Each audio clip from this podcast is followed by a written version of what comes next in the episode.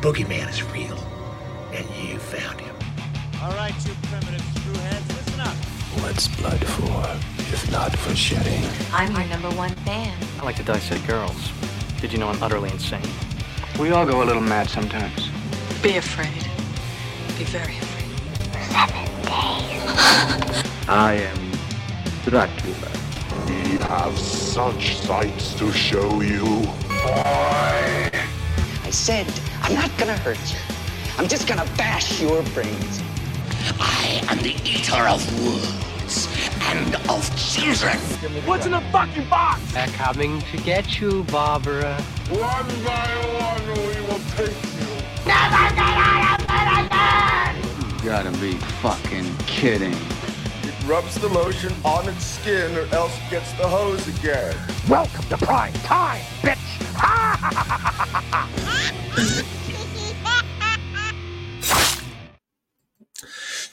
Welcome, welcome, welcome, all you horror fans out there. It is Wednesday, 7 p.m. Central Time, and it's time for another episode of the Week in Horror podcast, the only podcast that spends way too much time in the sporting goods sections at Smart.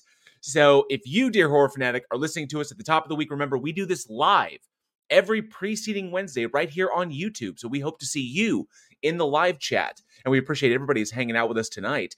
This week, we are looking back at select horror films released February 25th through March 2nd. Thank you all so much for joining us for what will surely be a bloody good time. I am JL, and while I am holding down the fort solo right now, the uh, the guys are on their way, so they will be joining me. So I promise you, that's why I was kind of like holding. I was kind of like holding, you know, from seven o'clock. I was I was hodling, and hopefully uh, they will be here shortly. But I, I told them you just like take your time. You're trying to get home, so don't rush. You know, we got we got plenty of lead time. We got we, we got stuff to talk about before we dive into tonight's horror selections, which uh it's so awesome to see. I love it when we put when uh because because the way we posted up in the community chat in the commo in, in the uh in the community tab over on uh, on our on this here on the YouTube channel is at the end of every show we post up the posters for the movies we're going to be talking about next week. Plus, I announce them at the end of every show. So the the level of excitement about one of the movies we're going to talk about has been awesome. People have been, you know, like I've gotten a bunch of messages about it, be like, you know, they love this film and I love it myself. I cannot wait to dive into it. But we have a bunch of stuff to uh to get to. So first and foremost, let's get up that Patreon banner. Those are amazing people right there that help to make this show possible all those names you see scrolling along there. You can support our show and make everything here possible, plus all the behind the scenes stuff that we do for as little as a dollar a month. We do appreciate the support. And of course, you get your name on the banner and a shout out on the show. So thank you very much for all your support, all of you amazing, amazing patrons. And let's see who we have in the live chat tonight. I see for this ghoulishly good time, I see Casey Cooper is here. Good to see you, bud as well as Sir Little Wolf, who was second in the chat, says, Love, yep, yep, love that movie, love Evilspeak. Absolutely. We're going to get to it. I promise you. It's fucking amazing. Travis Brown, good to see you, buds. His Evening Horror Freaks just finished watching Eli Roth's Thanksgiving, and it was crazy fun, though disappointing in some parts. So this it's interesting that you bring this. So yes, so Thanksgiving, very very enjoyable film. I really thoroughly enjoyed it because it's it was you know it's Eli Roth. I you with when it's Eli Roth, after movies like Hostel, after Cabin Fever, and you know you can you and you know watching the work that he does in the genre, both um, as himself and as you know you know when he's directing and when he's writing, the the killer the you know what to expect with Eli Roth. You I mean all cards are on the table. There are no surprises. I don't think we're to get like you know Eli Roth is not going to like out there to challenge us. He's going out there to give us exactly what we want. So I knew I pretty much had a sensation going into Thanksgiving, knowing exactly what was going to happen. Is like this is what we're going to get, and yes, I thoroughly enjoyed it. Uh, thanks uh, Thanksgiving won out as far as like holiday horror of 2023. Thanksgiving beat out It's a Wonderful Knife for me because um because Thanksgiving, unlike it's a Wonderful Knife, even though It's a Wonderful Knife was was fun, you know, had Justin Long in it, and it was you know good, it was well acted. Thanksgiving, you know, Eli Roth is not going to like spend time trying to beat you over the head with a specific message or try to push what feels very much like a specific agenda. Um, he may lace or maybe kind of like pepper in, you know, uh, or maybe baste you know, his movie in some sort of commentary or some sort of personal commentary, but he won't hit you in the face with it, which I thoroughly enjoyed. I, I like that aspect. If there's something in there that makes the audience think and be like, oh, that's an interesting, interesting note. That's really good. Eli Roth is smart enough to know not to, you know, not to Gallagher hammer it into your head to try and get this point across while trying to be entertained by a horror film. It's a wonderful knife, despite its positive uh, notes was overwhelmed by that. And as far as holiday films go, Thanksgiving was way, way better. And it's currently available on Netflix, which is interesting because apparently there's like this big this big discussion going on online right now about Netflix tiering its content releases. Whether, you know, that so for specific like like for specific content, like say a major motion picture like Thanksgiving. They actually saw a theatrical release and then, you know, later went to, to rental and purchase on VOD and is now finally on Netflix for subscribers to watch. That apparently it's kind of because there's no ads that it requires the the upper tier to subscribe to in order to watch that. So and we're seeing that and i you know we're actually we're seeing a, big shift in in vod con in streaming content because uh amazon did the exact same thing. Now Amazon, even for Prime members, you know, as long as me, I you know, Amazon has been my go-to. Amazon has ads now, unless you pay the additional money for the non-ad experience, which means you know either the it means the the landscape for streaming is shifting. It really, really is, and likely that's because of the recent rulings in favor of or the recent uh the recent changes in contracts for actors and for voice actors and writers. So, in order to compensate for the additional monies that are going out to the people that create the content, the streaming services have to charge us, the audience, additional money to cover what they had going out instead of just you know taking one for the team and realizing we should have been paying these people equally beforehand so it's wild to kind of see that now now we have good access. We get streaming services that are getting access to things for those individuals who can't go to the theater, can't afford the theater, or the theater's too far away, or the theater doesn't get a reel because it's too small. Then we can get them on streaming. But now we're getting tiered access to these streaming services because people are wanting to be paid fairly for the work that they are doing and to protect their likenesses and the future of their careers moving forward. So it's a weird, the landscape has definitely shifted. And you know who's going to pick up the tab? We, the audience, we, the audience, are going to pick up the tab. You know, I saw when it was like ad free experience. I on Prime. What? Well, you know, I hate ads with a fiery passion, so I have to do it. The only question is, when is it going to happen with Netflix, or when's it when it's going to happen with YouTube? Because I can first, I, I, I, this is not a prediction, but it would not surprise me if at one time in the future, channels on YouTube that have millions of subscribers that you know dro- that people flock to in droves that if you want to watch those channels for an ad-free experience because those are the ones that take the most money out of YouTube's pocket that that content will be uh, subscription tiered that you'll have to pay additional money to not see ads on their product because of the amount of money. That way you can say, oh, I'll just pay an additional $2 in order to gain access to all the content instead of having no ad experience on like lower tier, lower subscriber channels and have to pay ads on bigger subscribers because that ad revenue comes from a larger fan base. I don't know. We see it hitting subscription services now, Prime, Netflix, um, Hulu, Hulu. Uh, Hulu still runs ads, which just you know like just annoys the shit out of me. But it could come down to the to the to the creator platforms as well. I could I could I could foresee that. I'm not predicting it will happen, but it wouldn't surprise me if it did. Nonetheless, Thanksgiving is a decent movie. If you do have Netflix, you can check it out there. If you don't mind ads, you can watch there. It'd be like, you know, similar to watching it on Tubi. So, but definitely check that out. You know, it's good stuff. It's good, fun, holiday, you know, holiday themed Eli Roth messiness, which is just fantastic. Uh, I kind of went on a I kind of went on a rant there. This, this, this first rant brought to you by Eli Roth. Thank you, Eli, for all the work that you do. Uh, Sir Little Wolf is here. You know, says uh, Eli Roth is hit or miss with this stuff. More bunts. I can see that. I would agree with that. He does have some some moments of genius. He really does as a director, but and I actually prefer him as an actor over uh, over. Uh, I prefer him as an actor over a director. I like his content. I liked Hostel. I enjoyed Hostel. It was a romp. I enjoyed Cabin Fever. It was a gory good time. Um, I liked Thanksgiving. You know, I liked Clown. I liked Green Inferno. You know, he's got good stuff. There's good stuff that he has in there. He does try to push boundaries and kind of like, you know, go the whole like, you know, exploitation route. He does dab, you know, dip his fingers and you know, dip his toes or you know, dip his body parts into that area. He does like to do that, just kind of like shock, but it's not as extreme as stuff that you would find in like the 70s, you know, the 60s, 70s, and 80s.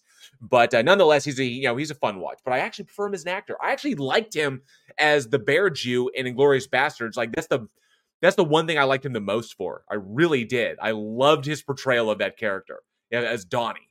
So it's just you know fun stuff. Oh, maybe it's because he was beating up Nazis. It, it, it might be, yeah.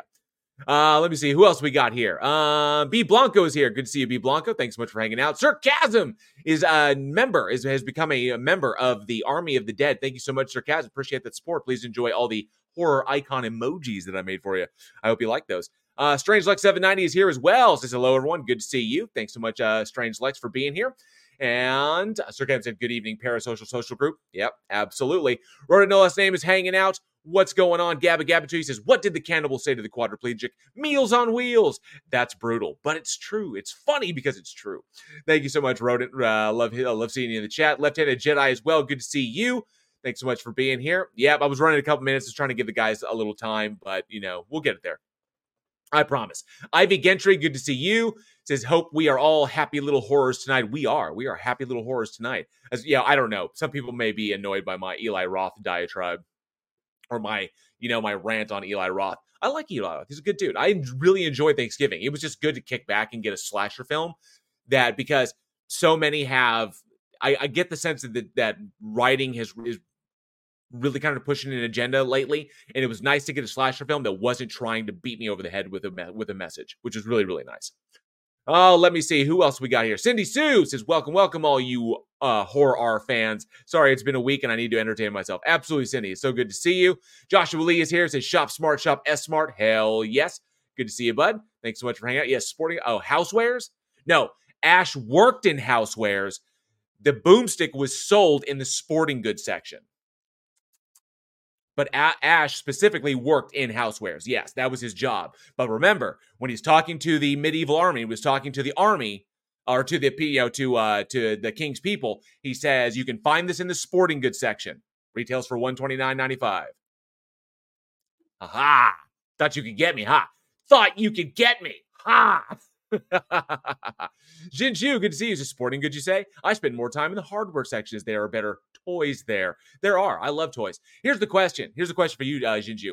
When you are playing with your hardware toys, this sounds so gross. This sounds so dirty. Do you prefer DeWalt, Ryobi, Milwaukee, or Milwaukee? DeWalt, Ryobi, or Milwaukee? Well, you can tell me uh, this is so this is totally not horror. Well, maybe it is because you it depends on what you're using the tools for. So, like if you like if you were doing a craniotomy, you know, on someone who betrayed you or someone who left you for dead. If you if you were in a horror film and you were doing a craniotomy on someone, would you prefer Milwaukee, DeWalt, or Ryobi? There's a bonus question. Let us know in the comments below which one you prefer. Because I'll tell you what, what brand you choose tells me, because I was in maintenance for, for quite some time, what brand you choose tells me a lot about you. It really does. Ryobi, DeWalt, or Milwaukee? I'd love to know. See, that's see, it's interesting questions like that. Uh, let me see. Aaron Reese is lurking while working. I'm finishing the electrical and painting in my office studio. Fantastic. Cannot wait to see you back on the screen, see what you bring to us. Uh, thanks so much for being here. Cindy Johnson as well. Good to see you, Cindy. Thanks so much for hanging out. Appreciate you being here. Uh, the food puns. yep. Uh, let me see. Who else do we have? Who else do we have? Oh, Freevee on Amazon is going away. I didn't know that. I wasn't aware of that, but it doesn't surprise me. And, you know, something like that I don't think would was sustainable. But uh, I am curious about that. Uh, let me see. City Sue says, "Please, uh, Glob, forgive uh, forgive the millionaire owner giving up some of their gazillion ill-gotten gains." Yeah, good point. Yeah, absolutely. Skooma Cat, good to see you. Says hello. Thanks so much for being here, Skooma Cat. Sarcasm says that was a hard left turn in the middle of chat of the chat greets. I know, right? I totally like just you know, hey, that's interesting over there. It's like, ah, shiny, and then run back. It's like, oh wait, wait, I was in the middle of like doing uh, opening greetings. So it happens sometimes because oh, I'm alone. I'm all alone. There's no one here to guide me. anyway, sarcasm. has been a member of the Army of the Dead for seven months. Thank you so much, Sarcasm, for that support. I do appreciate that. Uh, Donnie does that, says, Hey, everyone. Good to see you, Donnie. Skitch Crasher Will says, Good afternoon. Good to see you, Skits. And Sir Little Wolf says, Good to see you. Thanks so much, Sir Little Wolf. Love getting a howl, for, uh, howl for, from you in the chat. Let me see. Who else we got here? Yes, Hail to the King, baby. That's right, Left Handed Jedi. Uh, let me see. Binford. uh, Case Cooper says Milwaukee. Fuck yes. Okay. Case Cooper says Milwaukee. Ivy Kitchen says Black and Decker. Interesting. Donnie does that. Says Ryobi. Oh, I'm intrigued. Aaron Reese says DeWalt is top of the line, but Ryobi has better deals for do it yourself.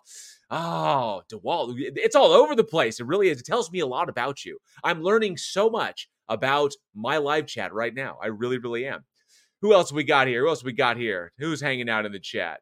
Uh, let me see. Scuba Cat says, How are you, JL? I am doing fantastic. This is going to be a fun night. We got some good stuff to talk about. Uh, some interesting news that came down the pipeline. So uh, that I'm going to get. I want to get you guys. I want to get y'all's opinion on.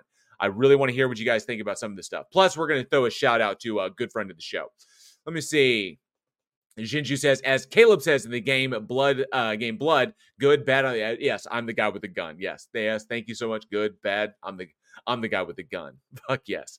Gotta love you gotta love Bruce Campbell, you know? The man with the chin like a clenched fist. Uh, let me see.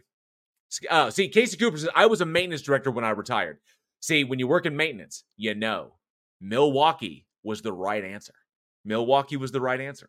It was well, technically, there's no wrong answer. He's like, Aaron is correct. You know, Ryobi is great for like, you know, is the best deals for do-it-yourself stuff. DeWalt actually has some good products as well. So does uh, Makita.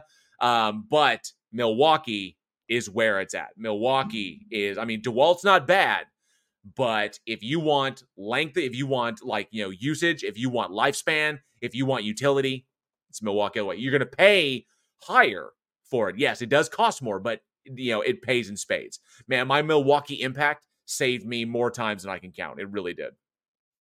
Oh, let me see. The yes, Ivy Gentry. The chin that wouldn't die. Absolutely. Cindy Sue says, whatever is cheaper when something breaks, then it's Ryobi for you, young lady. Ryobi all the way. Home Depot has some great deals on those. This is not a Home Depot show. Not a not a home improvement show. This is a horror show, unless the home is haunted.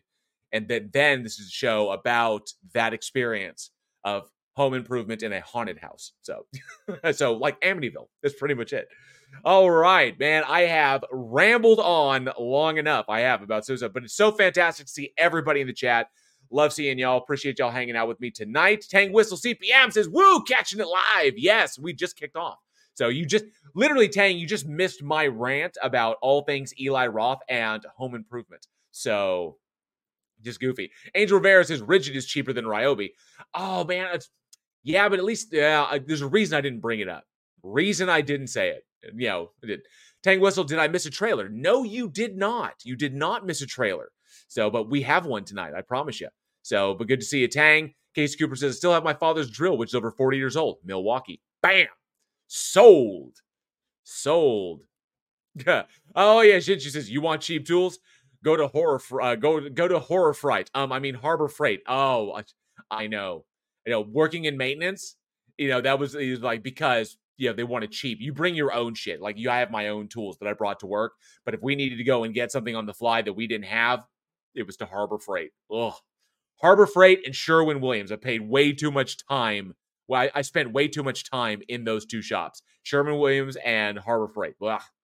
Harbor Freight. Ugh. Sorry, I hate to shit on them. I prefer Home Depot, but damn, Harbor Freight, man. Woo. Not you know, not to you know.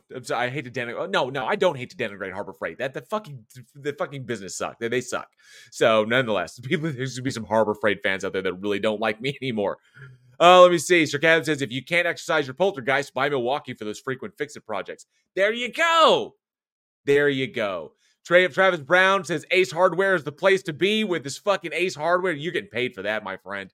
This is the only reason you'd say that is you get you getting paid for it. Ace Hardware.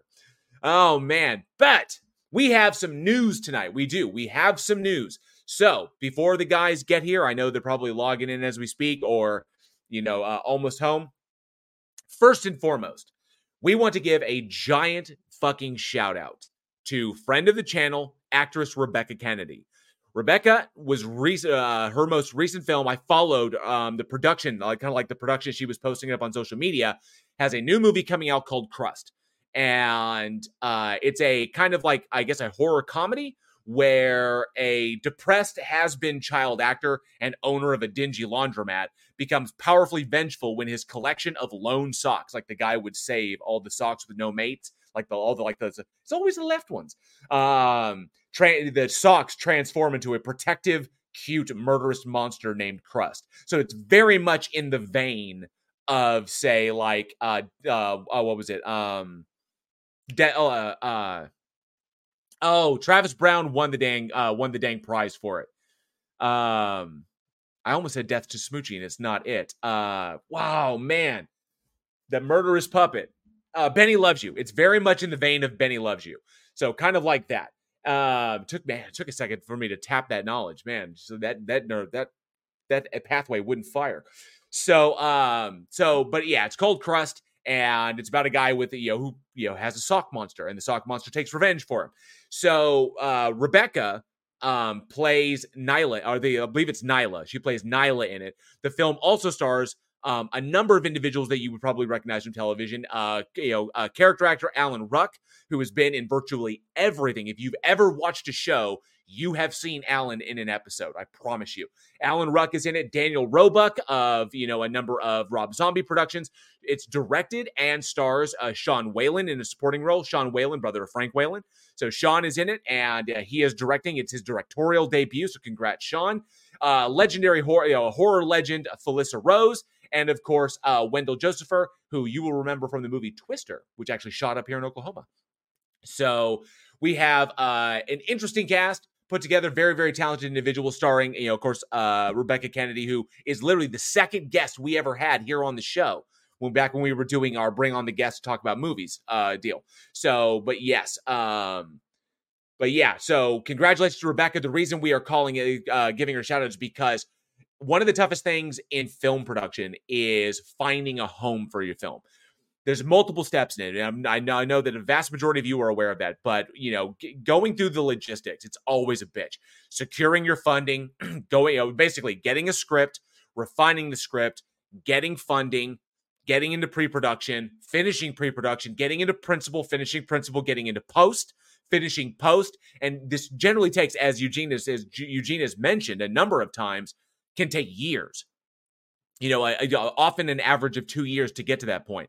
You finally get through post you get you get fill you get lock you get picture lock that means the film is done okay? The film is done. Now you've, you've been through all of your shit you've got a solid product. Now it's time to find it a home meaning dis- distribution. Like who is going to put this thing out? Because get putting the uh, shooting the movie making the movie and distributing the movie and technically advertising the film as well are all you know beasts in and of themselves. It's like the, three headed monster, the Cerberus, to getting a successful film is the three things shooting it, distributing it, marketing it, marketing that bitch. And Rebecca Kennedy proudly announced that Anchor Bay has picked up Crust for distribution. So they have a home with Anchor Bay, who took a little shot on this uh, this little horror film, Sean Whalen's uh, directorial debut. So congratulations, Rebecca. Uh, you've done so much good work and so much excellent work, and we, you know, the sky's the limit for this girl. She has been kicking ass and taking names. I we we have been following her career here at Week in Horror ever since before she came on the show. It's why we had her on the show because you know when she was back doing like you know Law and Order and shit, and now bam, like she's off and running. Fantastic shit. So looking forward to that. Um, let me see. Did we get someone new in the chat? No, I didn't say. I'd be interested. I was uh, looking at a bus online earlier and couldn't figure out who I knew from Oklahoma. You know me. There you go. so that's the big one. Congratulations, Rebecca. Uh, well done. Well done. I'm so proud. I'm so proud of you, and so happy that it's you know it's hard to find that distribution. Sometimes films will get done and they will languish. You know they'll languish because no one wants to pick them up and no one wants to distribute them because they because for for whatever reasons. Oftentimes because of stigma. Because ooh, this film was a little too chad. This movie's a little too challenging. So you know we don't want to take the risk of have our name associated with it. But man, they got it. So congratulations, Rebecca and Sean. Yeah, well done. Well done. Can't wait to see it. Second bit of news coming out, and this may divide some uh, divide some of the audience. This may divide some of y'all. So it's actually good news and bad news. Also, I'll give you the good news first. The good news is that The Crow is coming to Steelbook, HD Steelbook, limited edition HD Steelbook, uh, here very soon. So I don't have the exact release date as to when that's going to be out. I could probably look it up, but uh, I know y'all are capable uh, horror fans, so I know that y'all could probably look it up too. But if you are a Crow fan, it is getting a 4K limited edition HD Steel you know, Steelbook that will be releasing shortly. So that's the original masterpiece with Brandon Lee, and uh, to just kind of set the tone for you know, like you know, I guess the uh, it's, it's like the tone of the '90s. It really is. Just captured the tone of the '90s, and you know, it was like a fantastic adaptation from the graphic novel. You know, the graphic novel is you know much more violent and intense than the movie ever was. But you know, Brandon Lee just freaking slayed in that movie. Unfortunately, you know, we lost him on this. It's almost like you know that. Oh man, I wish we got more out of him. God, he was so fuck, he was so talented. But you know, he gave us the crow. So, ah, uh, thank you. Angel Rivera says May 7th, 2024. May 7th, 2024 will be uh the release date for the uh the Crow limited edition HD Steelbook. So if you are a big Crow fan, you may want to jump on that because I don't think those are going to last very long. I myself am going to uh going to put a uh, put a down on it so I can grab it as soon as it comes in. I'll probably I'm going to pre-order it and get it done because I love The Crow. I actually have The Crow on VHS. I have The Crow on VHS. I have it on DVD. And I also have it digital. And I'm also going to do, because uh, I have a digital collection as well, but I have it on digital and I have it on, uh, and I'm to gonna get it on Steelbook as well because I want to know what they're to release with that. So two of my favorite actors. Yeah, I have a number of favorite actors in that. I mean, holy shit! Because Michael Wincott as Top Dollar, oh, phenomenal. Brandon Lee, of course, as uh, as Eric Draven the Crow. Then you also had Michael Massee as Fun Boy. You had uh, Oh, I could run, I could run it all. It's fucking Ernie Hudson, man. Ernie Hudson just kicking ass, taking aim. Man, I love that that two hander between between Ernie and and uh, Brandon in the apartment. Uh, just gets me every fucking time. Uh, Travis Brent says already have the Crow on Blu-ray, but now you can get it on Steelbook. yes, sir, Little Wolf. It can't rain all the time. Ivy Gentry says, uh, do you know, know any diesel mechanics JL? I actually know a few because I worked in uh, I worked as a mechanic for several years. So friend who were you know guys who were friends of my dad's. So Mike 71 said, I had the crow on Laserdisc. You, sir, are a champion. A champion, good sir. Yes, you are. All right. But there's also some bad news. Well, maybe it's bad news. It's up for you to decide. You can let me know down in the comments below if it is bad news. Okay. So, Uster Cam says, I have seen the crow so many times that I can run it in my head start to finish. Dib Dib, good to see you. Thanks so much for hanging out. Appreciate you being here. Um, the Crow reboot starring Bill Skarsgård, is coming out this summer. Summer 2024. So Bill Skarsgård, of course, of It fame, recently a Barbarian. Um, you know, love him. You know, Bill Skarsgård is an amazing talent. You know, was also, you know, was also in Deadpool, uh, Deadpool 2. So uh, Zeitgeist. But um, Bill Skarsgård will be uh, taking on the role of Eric Draven in the Crow reboot. So I know that people are divided on this. Now, Bill is a very, very talented actor, an extraordinarily talented actor. And the director, uh, I'm a little iffy on, but not a terrible director. Has a, a decent track record. So if I remember correctly, just make sure that I make sure that I got it uh that I got it correct. So, uh, directed by Rupert Sanders, who directed Ghost in the Shell and Snow White and the Huntsman. Um, so a decent. I mean, it kind of formulated, you know, by the book director, you know, know, knows the basics. So it's not an incompetent director. They're not going to do to The Crow what Sony did to Madame Web and hire a first time director with no feature film experience to direct a multi million dollar production and literally sink the Spider Man franchise. So The Crow will be uh, coming back, and coming in June 2024 is when it's hit. So they were shooting that bad boy. Um, now it's done and we are getting it this summer. So the question then is, what do y'all think? Because personally, I personally, despite the fact that, you know, I love Bill, I love his work, he's very, very talented, very versatile actor. I have no doubt he can play the role, none whatsoever. But for me, as a child of the 80s and the 90s, The Crow was one of those ones, in my opinion, that you just don't touch. You don't touch The Crow. You don't touch Labyrinth. You don't touch Dark Crystal. Okay? You don't touch Princess Bride. There are films that you just don't mess with because they're who they are. They're, they are they are what they are and meant for that, and they were perfect the way they are. The reboot is unnecessary. Okay? Don't touch it. So that's my curiosity is what do you think? Brandon Lee is the crow. Yes, Travis Brown. Brandon Lee is the crow. It's like redoing Princess Bride. Yes, Left Handed Jedi. Exactly. Just like you wouldn't rewrite The Hobbit. Absolutely. Absolutely, Casey Cooper. Absolutely. No, and thank you so much. NANA has gifted five Week in Horror memberships. Five new members of the Army of the Dead. And apparently, let me see. This is apparently is funny. Welcome, Dib Dib, Tang Whistle CPM, Sir Little Wolf, uh, John Monahan, and of course, Bridge the Divide, which is me. which is me on my other channel because I subscribe to my own channel. Uh, but good to see you, bud. Uh, thank you so much. Very, very generous. I do appreciate that. Now I have access to all the horror emojis. Very cool. So thank you very, very much. Uh, but uh, yeah.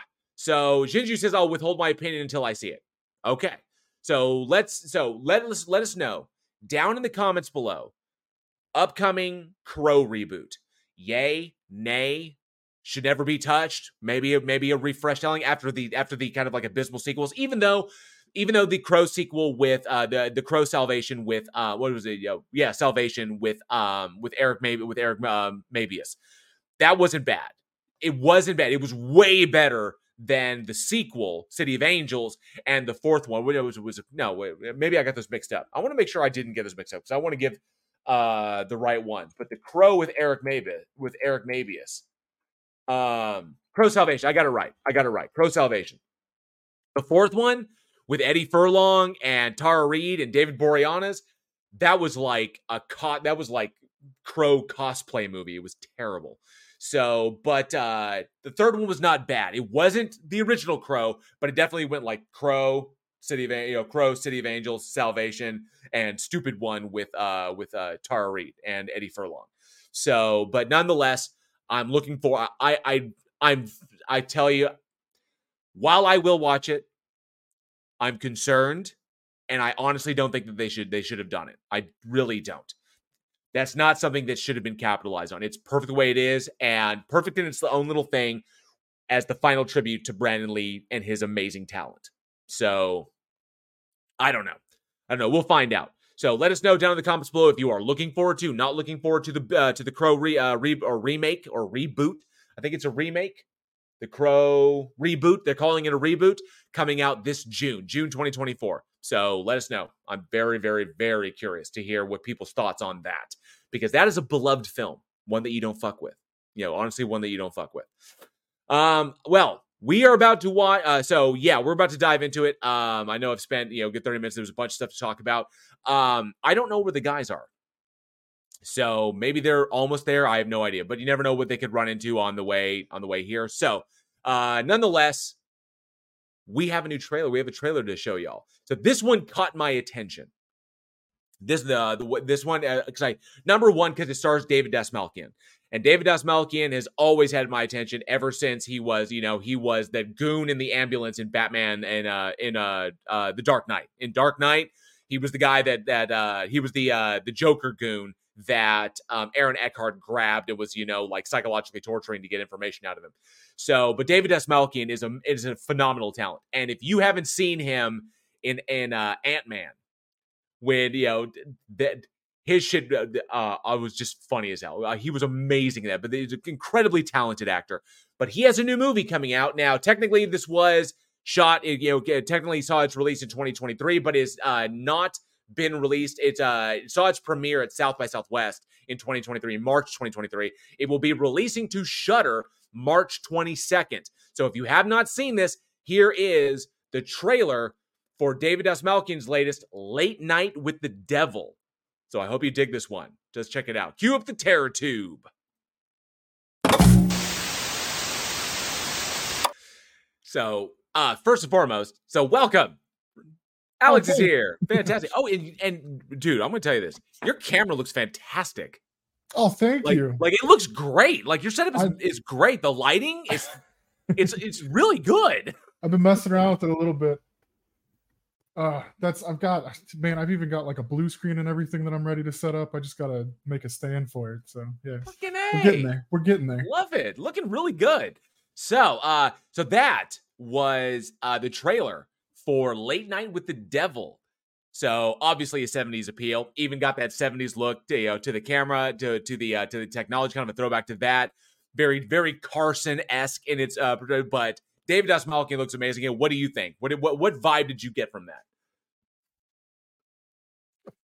it, no, it was like I because you're doing the terror tube, it's pulling all these old movies, and then that one starts. I'm like, oh, it's doing another terror tube trailer. I'm like, no, this is okay.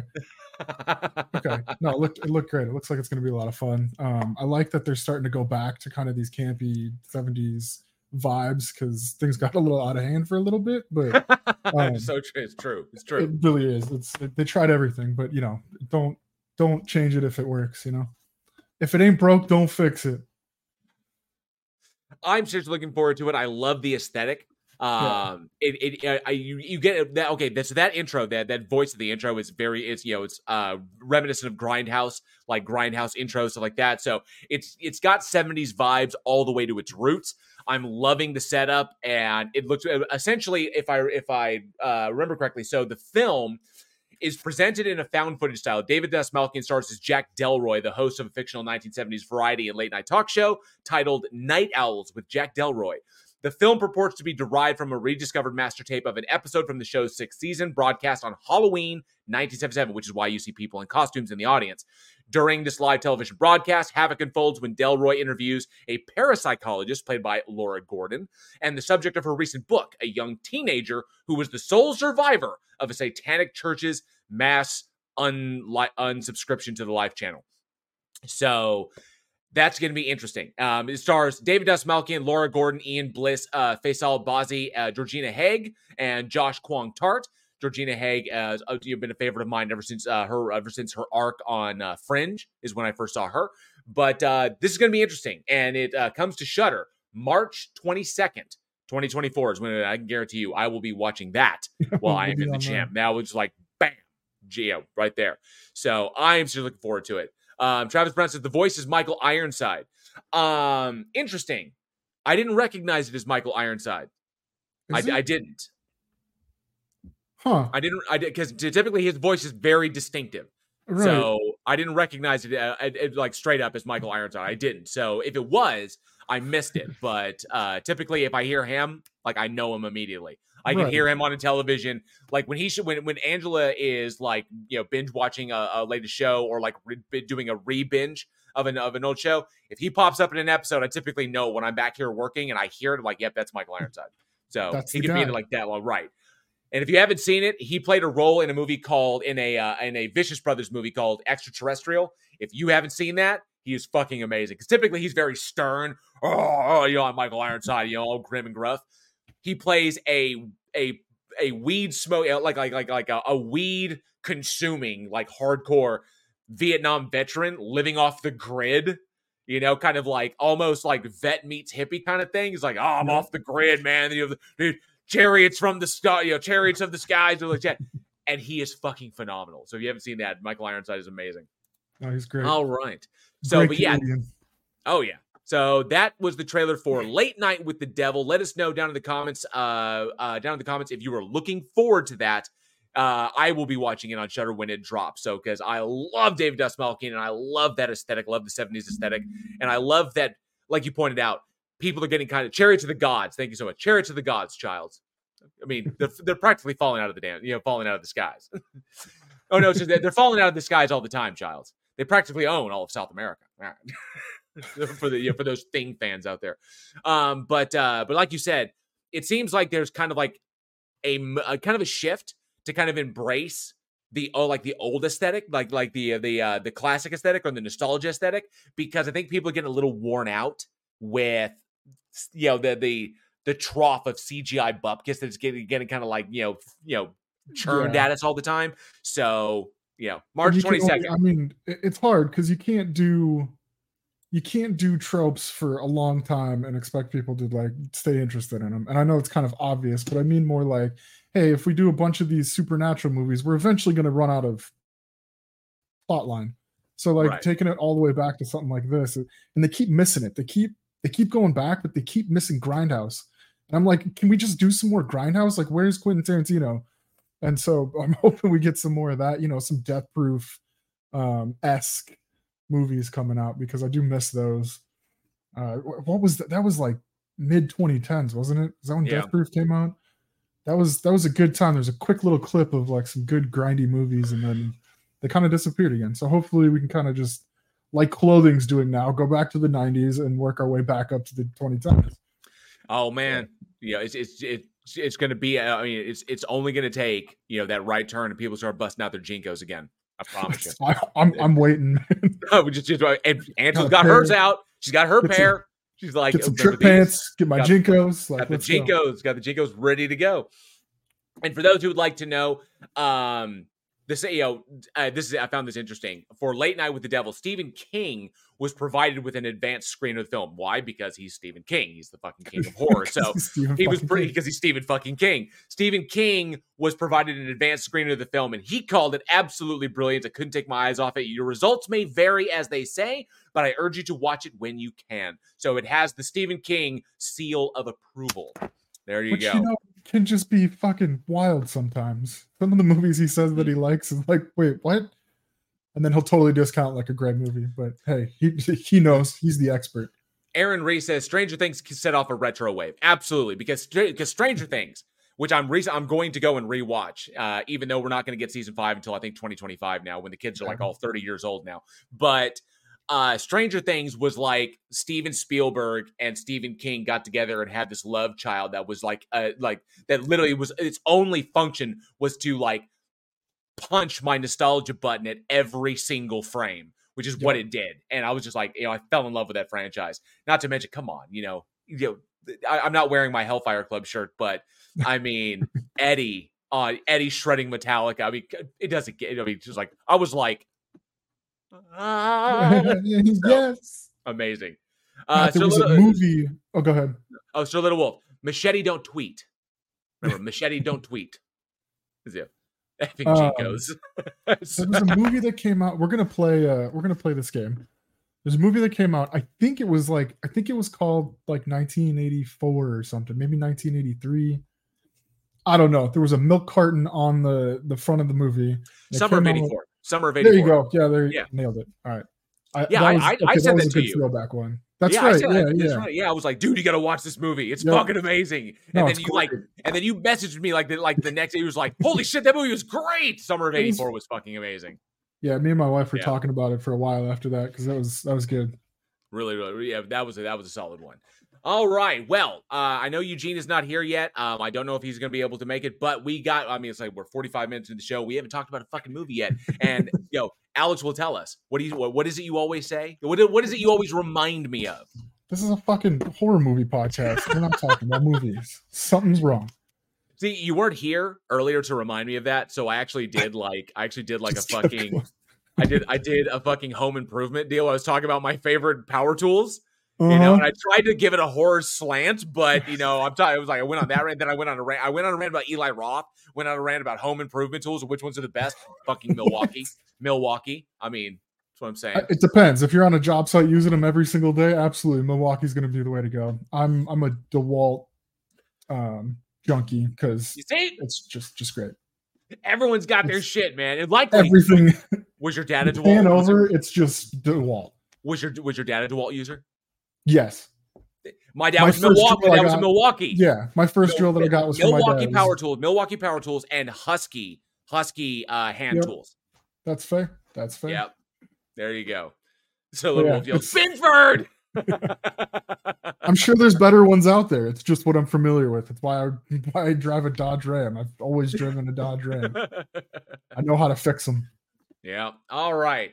Well, we do have horror movies to talk about uh, talk about tonight. Uh, we've gone through it uh, through it all. So let us know down in the comments below if you're looking forward to Late Night with the Devil. Uh, love that teaser right there. So let us know down there or at weekinhorror@gmail.com what you think. Uh, I loved it. So definitely uh, we want your thoughts on that. But yeah, uh, you, uh, uh, blah, Alex, since you're here, why don't you kick us off? So, oh, Sarcasm says TP9000 made by Milwaukee for those tough to polish shirts. It is absolutely Milwaukee. I should have put the Milwaukee. Now I probably get they probably get mad if I put the Milwaukee brand on it, but it's definitely a Milwaukee tool. So, but yeah, Yep. kick us off, Alex. What do we got up first? All right, let's do this. Let's go back to the 80s. Actually, I love that fucking era, man. Uh, we're gonna do fucking best. Evilspeak. It's just the best. Uh, I wasn't there. I wish I was. Uh, February 26, 1982, we got Evilspeak. I wanted to let you say it. Dig- oh, oh, shit. Uh, roll the tear tube. Yes. All right. So this was uh, directed by Eric Weston, written by Joseph Garofalo. No, Garofalo. There we go. I got it. Um, this one was starring Clint Howard, Joe Cortese, R.G. Armstrong, Claude, Claude Earl Jones. I'm sorry, I've been talking all day. My face is numb. Don Stark, Hamilton Camp, Charles Tyner, um, a slew other people that get absolutely brutally fucking murdered. So the trailer pretty much gives most of it away. There's a cadet that is picked on by all of his classmates at military school, and he uh, finds a way to tap into a 16th century satanic priest, and with his help, then just brutally fucking decimates everybody that bullied him. Um, mostly, mostly just a fucking gore, gore porn. It's just torture It's- porn. it's- It's- okay, so I, I I gotta say, I'm just I fu- uh, I fucking love this movie, and I know a lot of people in the live chat love it as well. I mean, essentially, if you did not get a chance to watch Evilspeak, how could you? Po- the the only way I could sum this movie up, it's like if the '80s gave us Revenge of the Nerds meets John Wick meets End of Days, starring Dude, that's that's perfect. I know, starring Clint Howard in the lead in the lead role and fucking Richard Moll as a hardcore Satanist satanic priest. You know, human sacrifice, all that shit. The film itself opens up, you know, with Richard Moll lopping some girl's head off in a sacrifice. It's like that's that's like the first five minutes, like less than five minutes. It's like, Oh, aha, whap, and then Evilspeak. I was like, holy shit, this movie is fucking amazing. so, oh, but man, that the that uh, I, there's a reason why this film was considered one of the evil, one of the one of the evil video nasties. Video Banned- nasties, yeah, yeah. that was banned banned in the UK in the 80s. And obviously, you know, rips directly off of uh, the Satanic Panic that was going on. The you know, the the whole big thing, you know, where everybody was up in arms against, you know, the you know, the, the rumors of satanic human sacrifice and all kinds of weird shit. And that you know that no evidence was ever found of. It's just a rumor they got out of control, mass hysteria, and that also gave us a slew of horror films that came along to kind of like capitalize on that national and that, that kind of national or international fear. And this one happened to happen along that combined both the uh, the that ancient terror, yeah, that speaks that speaks to so many people on a primal level, and juxtaposed it against you know advancing technology. Because at the time, the technology that that was being utilized in this, even though to us it's it's quaint, you know, they're just like, oh, look at that, look at that, you know, the fucking, and you hear like the printer going off, it's like, so it's but at the time, holy shit, you know, this is an absolute gem of one of the of the video nasties that came out. One not to be missed. I love this. Aaron Reese says, "Say it ain't so bull." Yes, that was bull from Night Court. Fucking Richard Moll, just kicking ass. Casey Cooper said, "Dungeons and Dragons was devil worship." Absolutely. You know, Mazes and Monsters with Tom Hanks. You know, Yep. but that fucking movie. Oh, holy shit! I haven't watched that forever. You know, I think it's because even though Tom Hanks gives it his all, gives it his all, and it's that every, where am I? Oh, I don't know what's happening. That always is just so cringe. But nonetheless, I fucking love this movie. It is brilliantly shot, well, well paced, and Clint Howard, Ron Howard's brother. Yes, for the for uh, I saw somebody ask that was that was that uh, Ron Howard's brother. Yes, um, Clint Howard, fucking killing it just fucking killing it. And in in this role, in his vulnerable moments, you know, it's like I said, it's like Revenge of the Nerds. But you know, it's you know, he holy shit, the the the, the range on that man is phenomenal. And you know, he showed he's just just as much uh acting prowess as his brother Ron. And then of course Richard Moll killing it as well, being, you know, like just creepy as fuck But uh, yeah, Tank Whistle brings up like the boy version of Carrie, kind of. Yeah, you can say that. Yeah, the bullied kid getting revenge on that. Only instead of you know what is Carrie was like TKing everything and she burned as she burned the gym down and like you know was like you know t- telekinesis everywhere. This cat came up like fucking. Oh, I was flying around. It's like ah, and then like just lopping people's fucking heads, splitting their shit like goddamn melons. Oh, fucking love it, man. That was great. Love It. was great. That ending sequence is just like, and you know, that- and that whole wide shot, that wide shot of the fucking church in flames, the fucking cross, coming you know, you knew it was gonna go off when the crucifix is up there and like the, the like the, the nail in the hand shoots off Uh-huh. and it, it hits the dude in the fucking head and kills. Like, now we're getting blasphemous. That this is fucking amazing. like yeah, no, no holding no punches at this point. Like let's go. No, when they they pull a shot, you know the the the cross is going to be later in the movie when they pull the shot of the cross. Right. Um, and then and then you're like, wait, what's going to happen with that? And then, yeah, that was great. Uh, yeah, and Sarge, fucking Sarge. Um, the, the setup was brilliant, and I mean, I I. The, okay, so this is the killer. I was like, yeah, when you would, this is the thing that, that that gets me is that with a film like this, labeled a video nasty in the '80s, and then automatically it gets kind of like you know it gets this black mark against its name, a black mark against the entire film before it ever came out. So it Right. eventually, because of that, because of where the status quo was at the time for the film industry and just where kind of like you know the media had kind of trumped these things up to the point that people were terrified of them and then the, the censorship was going on in the uk this film got relegated to cult classic status honestly it should be it should be required viewing for anybody who loves the 80s that shower scene and, and the way the utilization of practical effects in this is phenomenal you know? Rarely you know getting getting live animals especially fucking what looked like you know 250 pound boars or like you know boars to do what they did in such close quarters and and you know not put the actor at risk is it- the way they pull these things off the the practical effects in that is amazing stuff because they have multiple sequences where you know where, where boars are eating people alive and shit. And yeah, the uh, the pro- the the issue being is that there are so many fantastic moments in the film both from a production and from an acting standpoint that the vast majority of people missed this out this film challenged the status quo to the point that we actually that the that the public didn't get their hands on what was probably one of the best films of that time de- definitely of 82 uh, best Oh, horror films sure. of the time because of the imagery and because how terrified people were of it but Clint Howard is amazing. He runs the whole sequence, and you feel uh, like rarely do you see a video nasty where you really identify with the protagonist to that degree. You can get like Carrie, you know, bullied and it sucks, and then she goes all freaking TK and kills everyone. I get that, but with this one, the level of the level of psychological and physical abuse that his character receives to the point that he gets driven into like you know to utilizing the satanic power to, to achieve his ends you know plus the whole sequence with the dog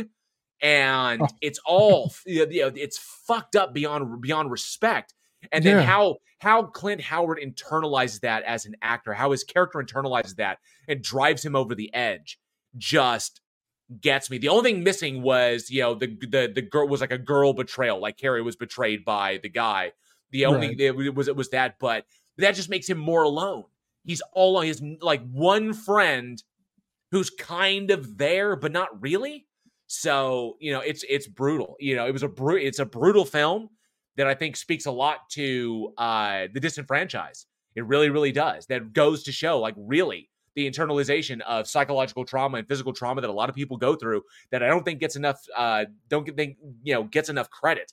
And it goes we we follow that experience with clint howard so much we miss that because people were so fucking terrified of you know of the religious shenanigans or the the blasphemous imagery of the uh of the uh the film so but fucking hell man this was this was a goddamn gem uh, fucking Fred, man, the dog. That that was that. Yeah, it's hard. It is. It's John Wick esque, but it uh the fucking boars.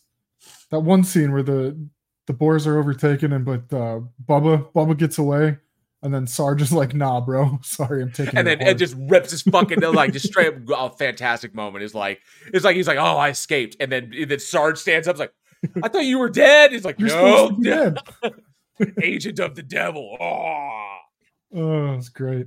No, It's yeah, fun. it the video nasties thing. I always thought it was so funny because it was like the UK, and it was like, really, we're going to listen to them again? And then I'm just kidding, but it, it was just uh, ruined. A, a, kicker on this, that that's what, what was interesting. what was interesting to me was the is is that how smartly written this film was because Extra J, hey Extra J, good to see you. We're on the first film of tonight, Evilspeak. So the interesting thing about this film, what got me is how smartly it was written, and the the the key point that they make is that the the the spirit of the satanic priest, or whether it's the devil himself or whatever masquerading as priest, whatever it happens to be, it makes a point. The film makes a point that this entity or whatever this power is is manipulating Coopersmith into doing what it wants, into getting it to its point. And we see this because as the audience, we are privy to information that Stanley is not privy to. So we get to see what's going on, and we see that this entity is deliberately mani- deliberately manipulates a, a couple of events in order to trigger Stanley to get him to do to get him to ultimately become like the avatar for it for it, you know, at the end to set up the whole climax of the film, which is essentially the writer saying that it's not about the blasphemy, it's about the idea of disenfranchised and ostracized individuals looking for anything to connect to and how ultimately powerful ideologies will prey upon those individuals because they are not preying upon them because they're preying upon them because they're in a state of weakness because they are desperately seeking connection desperately seeking community someone to validate their very existence and that these into like these ideas whether it be religion or you know even satanism in that respect still still you know the religious ones but in that respect that's what the commentary is about. Disenfranchised lonely angry ostracized unvalidated individuals who are at the end of their ropes are the ones that are targeted by these and they are manipulated into doing these things in order to because they get that validation and they crave it so badly. That's the commentary of the film. It's not about how satanism is good and it's powerful and it lets you do shit. It's about how fucking predatory ideologies are. That's right. the kicker. Now and now i don't want to say that uh, I don't want to say that, that played into why it was why it was you know censored you know, I don't want to play into that, but people didn't get that message, which they missed that opportunity at the time, which right. fucking just gets me. And you can't you can't look past the fact that it was probably made out worse than it actually was, specifically because of that. I mean, yeah, yeah. you got a weak, vulnerable, you know, person, I guess, at this point. But uh, it, they're going to latch on, like you said, they're going to latch on to anything that validates them at all, and that's mm. dangerous that is dangerous information to the powers that be. So yeah, no, that's absolutely, and it it, it wasn't it wasn't drowned out by anything else. It was very blatant that that's what was going on. So it was, right. you know, there wasn't some convoluted backstory that made it seem like you had to find that. It was like, no, this is look, you got this person at the end of their rope. They got nobody else to hold on to. Big Bad comes in with a with a hand extended and takes them on a fucking bloody journey. And right. you know, all it took was a little pat on the head and you know good job champ and that was that was off to the races throw him a bone validate his shit and yep. you know and i also found it kind of cool that um because one of my favorite films that came out in the last tail uh, the last like 15 or the last 10 years was uh knights of badassdom and i recognize that knights of badassdom uh took that imagery of the book returning to its owner uh right. like the whole thing when the book disappears from the rednecks and appears back in the van use that same imagery from Evilspeak, where the book, you know, after the uh, the teacher, after the uh, the secretary gets mauled to death, eaten alive by boars in her fucking shower, which is just you know fucking crazy. But then, and then, but then the book disappears and returns back to Stanley. He's like, "Where you?" Because she stole the book from him. So I love that it's inspired horror from that from this point on that uh, that directors are aware of it and filmmakers are aware of this film and see that inspiration. Plus, you get to see you know Richard Moll stepping out. We we we uh, we watched another film that he that he played a bad guy in that had Vincent Price in it. And uh, where he played a, a, killer, like a murderous orderly, um, but I loved seeing him in this one, and he was fantastic. I, you know, it's just you know, hard, fucking hardcore. And uh, so Joshua Lee brings up a question. This is going to lead us to our CTA that uh, that Alex is going to give us. Joshua Lee says, "I take it things don't end well for the protagonist at the end." And sarcasm answers that he ends up in asylum for the duration. See, this is interesting. So at the end of it, Stanley winds up like he winds up like catatonic, like uh from the like the trauma of what I've seen of these people eaten alive, like as the only survivor of the of the church fire. There's a fire in the church. Everybody died. And then Stanley's like, oh, so they put him in an asylum because he, he's like rendered like, you know, catatonic, like psychologically, you know, broken. But at the end, because we've gotten these clips all throughout the movie where Richard Moll's character, the priest, is kind of like where, where he says, you know, I will return. Like that was the, that was the feel. It was like, I will return. You know, I will not stay dead. Like this. But then at the end, instead of him, it's Stanley. Stanley says, you know, the, the, the thing Prince Edward says, Stanley, I, so I will return. Stanley will return. So that's interesting. And he's and he's not at the asylum when he says it. He's at the he's in the cellar. Oh well, yeah, and kind of like the the denouement, the denouement. Right. It was like where basically you know, says that the computer comes up and that Stanley will return in that respect. So that's kind of like what I want to ask because the film sets it up like I will blatantly return. for a sequel. Like It's- instead of like like Stanley Coopersmith's story is not done. And we're doing the fucking 80s movies, 80s type 70s, 80s movies. I I don't know. What do you guys think? Should there be a sequel? Audience. I think there should be. I think this is I think there's a I great want to see it pick up. Yes, I want to see it pick up, even if due to Clint's advanced age, even eh, if Yeah. that were the case, to at least have him back for a sequel in which he's connect where his character is connected to it, even if they bring in someone younger Right. for this evil to Like jump a, to with, with yeah like a whatever. kid or like a grandkid or something that could bring it Right. in and it, got passed down and he he's like, I thought I suppressed it or whatever. You know, something. They got a million ways they could well not a million, but they, they got a lot of ways they could go with it. So what do you guys think? You think there should be a sequel to this? Those who watched it, let us know in the comments below or at weekinhorror at gmail.com. We think yes. We think yes. think that, the so. sto- that, that, that the story of Stanley Coopersmith should be finished. And obviously, I think you know personally, I think Stanley needs to die in the film, but it needs to pick up like somebody new. Like somebody new comes along, some new disenfranchised kid stumbles upon it, finds the book, it's Finds connected the to Stanley. diary, yeah. Finds the diary, opens up, begin, begins playing with it. That's what wakes up Stanley out of his deal. Or maybe he goes to visit Stanley and brings the book with him. and for like the first time in years, Stanley, we, we you know, he like, oh, the book, and he like freaks out and like that. Who knows? I could see Clint Howard taking that in a number of ways. So Oh, I think sure. yeah, absolutely the film should continue. It absolutely should. That there needs to be a sequel to this. Uh, it's, it's a reboot, if not a sequel. But I think a reboot would do a disservice to the original. I think there should be connective tissue there. So I'm thinking Yeah. a sequel. Absolutely. All Maybe call it like Speak Evil or something.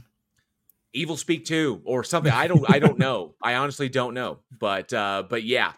All right, dude. hey, okay, I'm drawing a line. Wrote notes saying I'm drawing a line in the fucking sand. Do not read the Latin. Don't read like no, you always read the Latin. He's like, it's oh, it's in Latin. Oh, I speak Latin. Okay, I'm drawing a line in the fucking sand.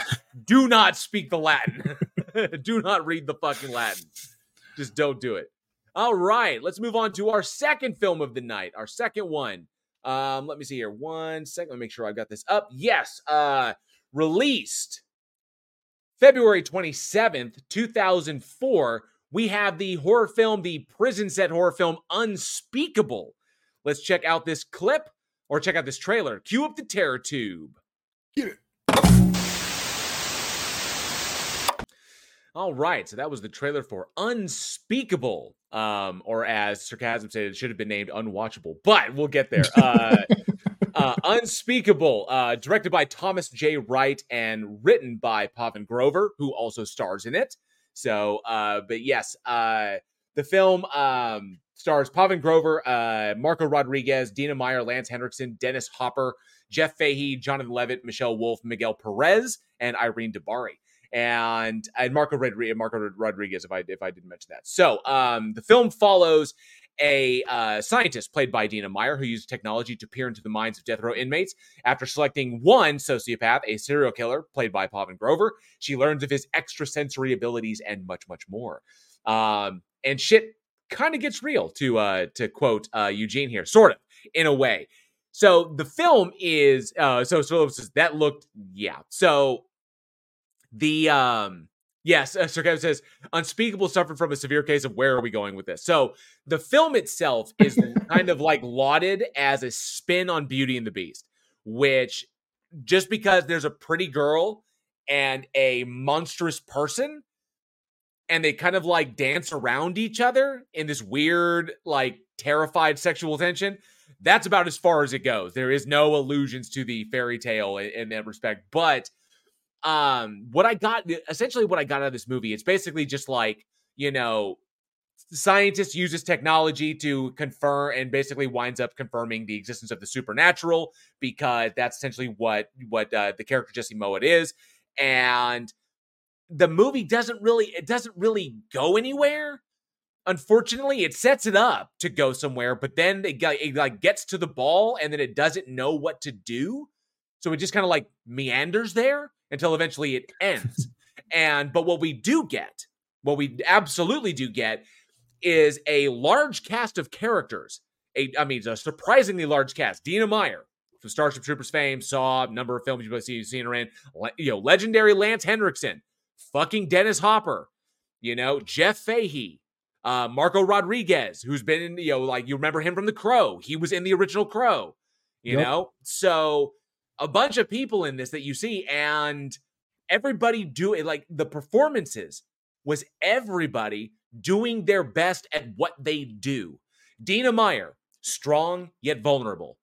We see that in uh, virtually every role she does. She plays strong woman who's able to be vulnerable, but able to be strong when necessary. She plays that balance very well. That's what Dina Meyer does. Dennis Hopper, manic. Basically, basically Dennis Hopper. Dennis yeah. Hopper being Dennis Hopper. It's what he's doing. Jeff Fahey, you know, with that kind of like, you know, uh, you know, kind of like uh, that, that kind of like cool, collected, you know, like uh, venomous, you know, people where he's like, there's underneath, but he's always able to keep it really kind of like kind of chill. You know, that same thing. Whereas that that almost kind of like quiet energy, very similar to his role in Lawnmower Man. Just kind of like recopying that same formula. Fucking Lance Henriksen. I shit you not, channeling Frank Black from Millennium. Yep. That was that was fucking Frank down to the timbre of his voice. That was Frank Black. Yeah. So you got Lance Henriksen doing Frank Black, which he's done before. Everybody doing what they do naturally. Lance Henriksen, Dina Meyer, Dennis Hopper, just being you know fucking Dennis Hopper. That's you know because that's Dennis Hopper. You know even you know whatever. So Hopper was you know Hopper was fucking. You know, just, uh, Sir Captain says, oh yeah, Hopper was fucking amazing. It was just a shit script. It was a shit script, a terribly written it, script. It wasn't. Uh, I mean, it wasn't starting out like the whole premise behind it was pretty fucking cool and uh, I can't remember. I think one of the people that was writing it or directed it or something was a physician. So I was like, okay, cool. There's going to be a lot of like, you know, deep thought into this. And it's like, oh my god, we can read the minds. And then it was like, oh my god, that's that's all they're to do. Okay, all right. Well, I found it intriguing that Pavan Grover, um, who is not a, not an actor by trade, right. actually gave one of the more nuanced performances. Now then again he wrote it. You know it's it's essentially kind of like his movie you right. know? Like he's starring as like the, the main bad guy. And even as the main bad guy his more vulnerable moments were far more nuanced than anybody else's. It's weird to kind of like, like oh wow. He kind of like captured a scene because his command of his dialogue was actually not bad. You can tell he was the writer because he's familiar with where he wants these characters to be. He's the guy who wrote it, so he knows exactly what his character's intentionality is. So, right. like, it's literally, it's literally translating through his performance. Everyone else has to pick up the script, read the script, interpret it in a way that matches kind of what Pavan wants, but may not be what he envisioned completely. So there's that slight degree of offsetedness that it's like, well, it's almost there. But the only person who's on point, like on point with the dialogue, is Pavan that's because he fucking wrote it. So because he knows it. that was it. So it he kind of had that. Yeah, it was his idea. So in that respect, I mean, it's it's a it's a weird fucking movie that I think I agree with you that the premise was not bad. You know, no. it's and, like uh, I, what was the one fucking mirror movie, um, or like Oculus, or like you know, it starts out with a good idea and then just kind of fucking spirals and then half the time nothing makes any sense and you're like or uh, Cell. I think Cell yeah. kind of rips yeah. off that with the the uh, the J Lo with the J Lo horror film with her and Vince Vaughn and Vincent D'Onofrio. You know, a, sure. an amazing fucking movie, both from a storyline wise, even though it's complete and total fucking science fiction, but still right. in this kind of futuristic, you know, setup where we can enter people's dreams shit pre Inception. You know, this idea that of entering into the mind of a serial killer, of a vicious, like really fucked up serial killer, and then seeing what's going on in there, how he compartmentalizes his shit, how he kind of partitions off sections of his mind for the different aspects of himself. That's fascinating shit. And it was, you know, it was gory, it was horrible, it was just fascinating to watch, beautifully shot, and a wonderful story before JLo, you know, you know, swallowed her own hype. You know, back when you know she was just an actress, and Vince Vaughn and Vincent D'Onofrio, fucking D'Onofrio, fucking killing it in that movie.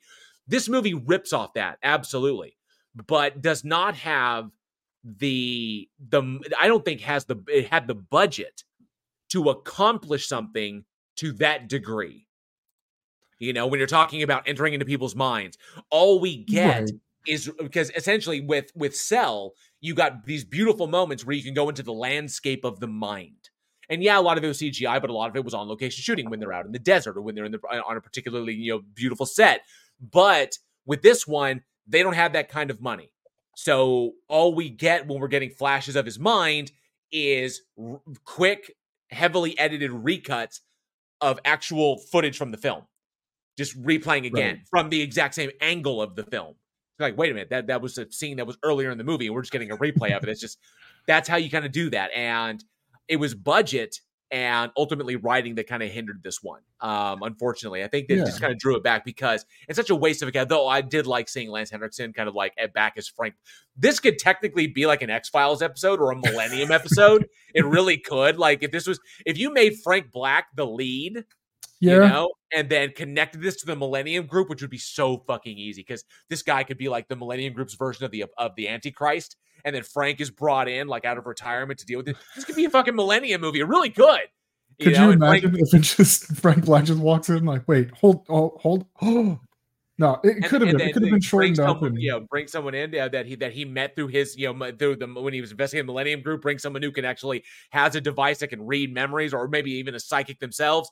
That would be fascinating. Uh, This should have been like a Millennium film. It really could have been, or a Frank Black film. So that's uh yeah and like you said i mean i think this one was only budgeted estimated at like 2 million which uh, as you know movie money is not real money so you've got right, some big names in there and and it's only a 2 million dollars yeah they probably had a budget restriction pretty it's probably pretty constrained so you run into that and uh uh i saw somebody was saying asking what uh time crunch uh, numerous edits. There was a lot of stuff you could tell were just big edits and it Right. seemed like a lot of stuff was cut out at the end. I didn't do too much digging into the production of it but it seems like a lot of stuff got cut out because they went in directions and then they'd stop they'd go in another direction and it was just it, it was confusing. And yes i i said something about oculus and i'm getting shit on in the live chat it was um it was it was very much like a game of snake is what the film kind of felt like. Yeah. and i'm thinking that typically when you see things like that like that happen i'm not saying that this is what happened on the set because there's not a lot of details out about it because it was kind of no like a, not at all. it was a blink and you miss it movie. Yeah. but there may have been complications between the director and the writer considering the writer's a star. And so as the writer he will have input into the character that may not match what the director is interpreting. And so since the director's the head honcho but this is the writer he knows the characters well enough it's hard not to to it's hard not to remember your place. Now if Pavan was directing it that would be a different story. But as not the director director has final say. If there is Right. complications between there that if Pavan takes in a direction that doesn't work for what the director wants and he refuses to budge and to adjust his performance to match the tone of the rest of the film then you have to edit around it and that may be why we get that why we get that that, weird you know uh tone balance in the movie where it's like playing a game of snake ah ah ah, ah trying to get around you know and so there's a lot there's so many things that i think were and plus i'm not a huge fan of utilizing hot button topics for forced effect you know i don't i like it when if there's going to be a hot button topic and it centers around if and the film is centered around that use that as a jumping point that's fine i get that because you can use a horrific you can use a horror story to emphasize or to basically kind of like take this cultural hot this cultural hot button topic and you know put that to the forefront. I like that as a reflection of our society but using them to force narrative to basically using hot button topics to push narrative i'm not a fan of that because it i think it devalues the the effect that horror can have in bringing these things up much as satire does much as things like like you know like uh, last night to uh, like like last night or la- last week tonight with John Oliver used a set or the Daily Show used a satire to bring political things or you know like social things, social you know uh, issues uh, to the forefront so that we can talk about them. Horror does the same thing, and so unfortunately, they use way too many things in here to kind of like push you know push the narrative forward by saying ah let you know let, let's rest our rest our laurels upon these big hot button topics and i really did i didn't dig that. Starting first and foremost with the argument about right to life or you know like you know the death penalty advocates and death people against it that's a big thing in it you know the whole death penalty thing but because they address it but they never they use it. Like here's a topic and we're going to run off that but they it doesn't inform anything.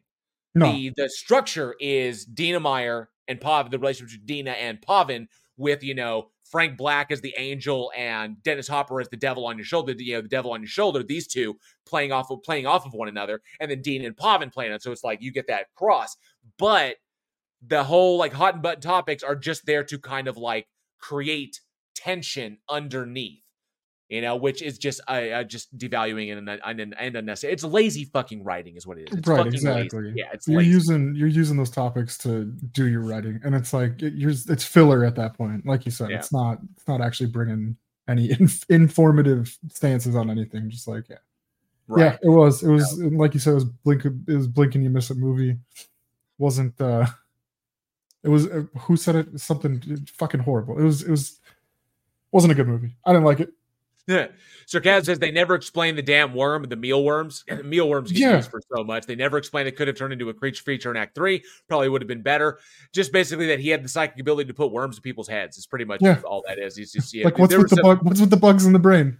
the Like, whole set, the whole the whole setup of that was so that they could do an autopsy scene on the warden on Dennis Hopper's character after he rips his own face off. They could do an autopsy scene, cut up in this fake skull, and has oh worm in the brain, oh, do like that, and then uh, this pretty much that the, the the whole worms thing was just to set that up. That's all that Yeah. was, you know. And Yeah. uh, but nonetheless, um, Extra J says I always loved Dennis Hopper at eleven. Blue Velvet Frank Booth. I drink a PBR with him. I I wouldn't because Frank Booth was fucking scary. the terrifying Frank man. Booth was terrifying. So the question that I want to ask is really not much about this movie, but the question that I want to ask the audience is of the the of the the huge names in this cast, Dina Meyer, Lance Henriksen, uh freaking Jeff Fahey, Dennis Hopper, of the big names that were in this cast, who among them was your fa- is your favorite? Because I have a favorite amongst all of them. And I think you know who it is. But I want to know who your favorite in the cast is. Like who do you like to see? everyone turned in decent performances. They're pretty much doing what they do. You know, this that's kind of like their baseline. You know, it's like that. That's what they do strongest, so that's what they're going to turn in. You know, even Dennis Hopper just he's like, oh, okay, so reads the script. Oh, so I just get to be myself. Yeah, pretty much. You when you hired Dennis Hopper, you knew what you were going to get. So, but let us know down in the comments below or at weekinhorror@gmail.com who your favorite in the cast was of those names that were there. Um, Sir Little, uh, Sir Little Wolf says Dina Meyer, very cool, awesome. Tony Regime says jail chooses Lance, dude. It's gonna be Lance Henriksen all fucking day long. It, I don't. Your Uh. your your product is automatically elevated by putting Lance Henriksen in it. It absolutely is. I have seen terrible movies salvaged solely by the presence of that man. You know, just just like lift is like we're gonna lift it up just above the breakwaters Just, just to get it up off the ground. It's- just to get it yeah. off the ground, just kind of like, you know, skiffing right there because of Lance Henriksen. Sarcasm, Dennis did the damn thing. Yes, he did. Oh, Josh Lee says Dennis Hopper. Cindy Sue says Dennis Hopper. Sigh. Was he supposed to be scary? I think he was just supposed to be a lunatic. That's- and pretty Aaron. Reese says Lance. Duh, Jesus. Yeah, obviously Lance Henriksen. but let us know in the comments below or weekinhorror@gmail.com who your favorite in the cast was. I'm curious as to who who's the bigger the fan draw in this movie. All right. So let's move on to our next one, bud. This is a fascinating little entry. So what do we got? I, this this is one that I can say that I had never even heard of prior to us talking about it. So, uh, yeah, you're not you're not wrong. This was fun. This is going to be The Walking Dead, but from February 29th, 1936. 36. Throw the tear tube in the Wayback Machine. Let's go. All Keep away. Keep away. Keep away from me. Keep away. Don't look at me like that. I'm Boris Karloff. How else am I supposed to look I, at you? how would you like me to look at you? this, is, this is my face. He doesn't even have makeup for this shit. Oh, this is great. Directed by Michael Curtiz, written by Ewart Adamson, Peter Mullaney. Mullaney. I've been watching some John Mulaney, Peter Milne, uh, and Robert Hardy Andrews. This is starring obviously uh, uh, Boris Karloff as the John Ellman, Ricardo Cortez, Edmund Gwenn, Marguerite Churchill, Warren Hull, Barton MacLane. Um, this follows John Ellman, who was convicted of murder, actually framed for murder, uh, and then tried and sentenced to death. But some evidence comes out proving that he's innocent, but it's too late. And there's a scientist who thinks there's a bunch of scientists. Let's this. It's when this started, I was like, um, Jeff Goldblum, Jurassic Park. They're like, we can reanimate the dead. It's like, yeah, but should you? and that's really the premise of the whole story and uh it's fun because it's not just straight up murder he never like really becomes a murderer uh he you know, guilt kind of fucks over the people that fucked him over which is pretty cool i like that i like that story arc but uh yeah so goes around talking he just wants to know he just wants to know why did you have me killed and uh and the fact that he's back, you know, and the the whole like the grow the there ain't no coming back. There ain't no coming back. Like motherfuckers like this shit like that. I it, it's Nah, dude, definitely here. Definitely influences of Poe in that from Telltale oh for sure Telltale definitely Heart, influenced yeah, that. The yeah. idea that one's own guilt, you know, thrown in their face when they're forced to face, they're forced to reckon with the consequences of what they've done, is that ultimately it is ourselves, it, it is we that destroy ourselves. You know that we set the circumstances in motion for our for our own demises. Which is and, and so it, I can see why Karloff was likely you know, why Karloff did the role because you know the script had that, but it's fa- it's fascinating because the film is obviously a I think a a to put it in, you know to put it in uncertain terms kind of a stumbling Frankenstein rip. The idea of a person brought back through you know you know through uh, medical means brought back to life and it's interesting because the film foreshadowed the arrival of the mechan- of the the mechanical heart of Yeah. the artificial heart Yep. because this was 1936 when this dropped and the first functional mechanical heart utilized for patients when they were under surgery uh, which essentially would eventually become the the uh, the uh, the bypass machines that we have today. That first became functional uh, in the 1950s so 20 years ahead of its time it's bringing up the idea of mechanical intervention in order uh, by replacing body parts with with uh, machines in order to keep people alive. So they give Boris Karloff's character, uh, Ellman, a mechanical heart, and it brings it back to life. But when he comes back, because he's been to the other side, he's connected with his his uh, the the killers, you know, the people who set him up on kind of a cycle. You know, he knows where they are, and he goes to seek them out to find out why they did what they did. Like this kind of harbingers, like, why have you done this? And then they all like wind up walking in front of trains and shit. Which, by the way, magnificent little shot. I loved that scene. That that looked really good for the 30s. I was like Yeah. very impressive. Timing the ah, the knockdown with the train going by was like really good. Um, came back with divine knowledge of the specific individuals who set him up. So it's it's interesting. I think, and one one one interesting uh, fa- facet of this is that Karloff immediately had an issue with the the comparisons to Frankenstein. It's like that was it, it was it's well known that when when he when he when he got when he took the role, uh, I think whether it was contractual obligation or not, but he took the role and immediately was pointing out to the director there's a lot of a lot of similarities to this down to the point where the doctor literally says like use the stethoscope he's alive. You know i mean they copy it you know the only thing missing was the was the dreary castle. But in that respect it's a frankenstein rip. Karloff right knew it. He knew it was and he was instrumental in making alterations to the character so that it wouldn't automatically be seen as a frankenstein rip so, which from rumor was, you know, kind of went against what the studio was trying to do. And so they it may have been a Frankenstein rip. That may have been intentional. Karloff, as a consummate professional, yeah, professional actor, it's like, I don't, you know, why do Frankenstein again? Do something different, which is why we get the more vulnerable aspect of Elsman, not the whole lumbering, "Oh," you know, killer thing. We get the kind of like the ghost from the past, a guy who's a sh- the, the shade of what he was, you know, coming back to revisit the individuals who wronged him, and then them in a very, very Poe esque way meeting their demises without him having to lift a finger. That could have been really, really interesting. But I think, in my eyes, this was this was an effect of the code. I think the code is what harmed this film the most. What could have been a very interesting premise, and you know, ta- and raise some interesting, uh, some interesting ideas with the you know life after death and the way people viewed religion back then, and how you know these things informed society, informed our entertainment. The code had a massive effect on this movie. If this was pre-code, we could have gone to some really darker territories, Lazarus Oh, effect sure. style shit. We could have, Right. and and I know, and you could tell that Karloff wanted to go there. He wanted to try you to take it into that to that dark place that initiates thought and conversation. But I think because this was a post code, because the Hays Code was in effect, that it really kind of dragged it down. it's there's so yeah exactly there's so many things that you could have touched on um and they didn't because of that but you know it it comes down to the time and even t- at the towards the end of the film when Ellman he quotes the Bible and I can't remember what verse it is Right, but yeah. about, about there being a jealous God and like the Lord our God is jealous God.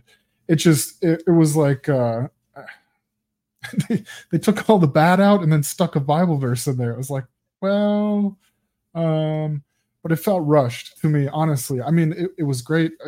The whole thing was it was a good idea. It could have been more but I, it felt really rushed to me. Hmm. and so i did some digging on on why that felt that way but um it i'm trying to find what year whatever. The director they said that the director rushed this so that he could go on and do more important bigger films it was like a quote directly from uh Curtiz. It was like uh okay yeah that makes sense but no being postcode and not being able to really dig into what this movie could have been very dark very poe very thought invoking as you said um it, it kind of fell short in that aspect now like you said a lot of the effects are really cool. The the way that boris really made that character like you said not frankenstein they even had a, a white streak in his hair. Like it was like come on. But it just it, it could have been more rip but it wasn't because karloff really kind of took the stand there. So that was pretty cool. But yeah it, it was felt rushed to me. Yeah. And pacing wise, kind of it drags in some areas, unfortunately, as Yeah. sometimes you know, films from the 30s are want to do in order to kind of like meet them meet their runtime. Um, this this kind of story would work just as well as like an Outer Limits or a Twilight Zone episode. It would have been it would have, it would have set perfectly right in that field. Um, the the kind of drag out to kind of and and uh, you know which gives Boris which you know it's not a problem. Boris Karloff you know just it was amazing for the screen, but just spent a little bit too much time with Boris Karloff mean mugging and you know trying to focus on that whole like that you know to emphasize that connection between him and, and him and his kill him and the people who set him up. I'm Sarcasm brings you. up sarcasm brings up Dickens' Christmas Carol, but revenge as a motivation instead of behavior modification. I would say uh, more justice because he never actually does anything. That these guys all fall prey to themselves. yeah Ultimately, you know, he he's not he's not they themselves are the arbiters of their doom. Like he is not. right He's there to, as the reminder, as the living reminder, or the of the un, uh, living reminder of what they've done of their failings. But then you see how the Hays Code, because you know, gave us gave us this need to put. I think the Bible verse obviously felt forced. You know, as he's like, you know, telling, oh, he's, a, you know, the God is a jealous God, and that life and death is for his God's domain, or like that. That falls in line with the censors putting in that whole thing, like, you know, like that's the overarching message. Was this religious informed message?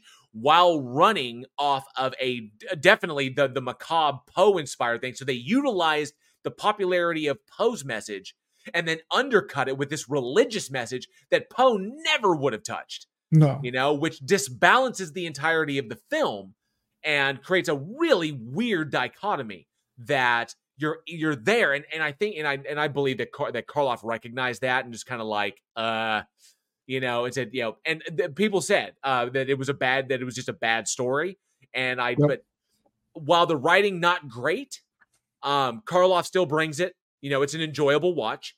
And but I think this this is an excellent example of how the code if you watch things from 33 from 33, 32. If you watch films like that and how far they were willing to go, how far they were able to go, and then you watch films post enforcement of the Hays Code and how things changed so wildly, especially the big names, MGM, Warner Brothers, AIG, how that affected how writers could tell stories and how that ultimately we saw dragged things down. So if you want to see like, you know, Boris Karloff pre-code, watch his shit. When he's chucking motherfuckers off windmills and you know, which, I mean, you know, things going up in flames. And then you get you know, code shit, you know, where it's kind of like, you know, Boris Karloff mean mugging from the corner. Ugh. Uh, You know, kind of to, yeah. They just they try too hard to make something that's not scary scary, and it's like you, you gotta use scary to tell scary. There's not much that uh, they could have done. uh, This was what 36, yeah. This is right after his code, so people are still even scared. They haven't really pushed the boundaries yet to see what they could get away with, and uh, it, it might have it, it may have benefited from either being much earlier 28 29 or uh a little bit later because stuff did start to get a little bit more risque uh in respects to the Hays code not long after this start getting into the 40s mid 40s late 40s it starts Oh, to kind yeah, of people started pushing. Yeah because it, it, was su- it was such a hamstring to Yeah, storytelling, like like what could be said, and writers were like, "This is the." Uh, you could just see writers in like the thirty, the forties, and the fifties, like, "This is fucking bullshit." this is bullshit You know, and, this and seed it- in there and see if it works and then they do it and then you're like oh shit okay so we can get to, we can get away with everything up to this point." point and then they keep pushing so yeah eventually pushing and pushing until you have Alfred Hitchcock being like, "Fuck it," like literally, Yes. "Fuck you." I'm gonna do what I want. You know, it's like you know, it, you take some names to come along and be like, "Yeah, this is bullshit," and I'm just not going to listen to it. I'm going to No. do as I please. Thank you to those uh, to those you know intrepid directors out there who were just like, "This is some buttery bullshit." It was like, "What about the code? Fuck the code." You know, code. fuck the code. Um, Ro- Rodin Same asks, did the crow rip this off? The idea of the dead returning for revenge is is a tale as old as time. Tale as old, but is a tale as old as time. Wow, Beauty and the uh, Beauty and the Beast, kind of like the beast there I know, right? So it's it's an old tale, the dead coming back for revenge or for justice to enact justice because it's the you know because it reinforces the idea that there is like this objective arbiter of justice that exists in the universe, and those that are unjustly harmed will get the opportunity to exact their justice or their revenge in order to balance kind of like the universal scales. That's you know an old old tale. The crow is exactly what that tale is. Only instead of using like God and you know it really it uses the you know the the crow brings it back. You know if you know it's under under special circumstances. Um and then Aaron do what? you got to have your coupons to come back you got to have the coops Aaron Reed says the Hays Code said the bad guys had to pay. They probably had to put him firmly on the side of good. Agreed. Heroes could not do certain things. Bad guys could not do certain things. Black and white had to be absolutely established, and there were no gray areas.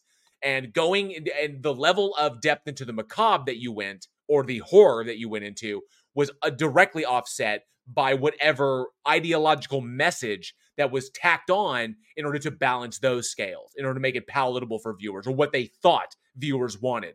You know, to, to, to actually make money. When in actuality, they quickly discovered, like like ten years after the Hays Code, that people wanted the scary shit, especially post World War II. People wanted that fucking escape because it was post World War II that we saw Italian horror be like, fuck this nonsense, go for broke and do whatever the hell you want. And then fucking, you know, then Alfred Hitchcock coming along and said, here's a toilet and here's blood in the shower. Aha. And people were like, what the fuck?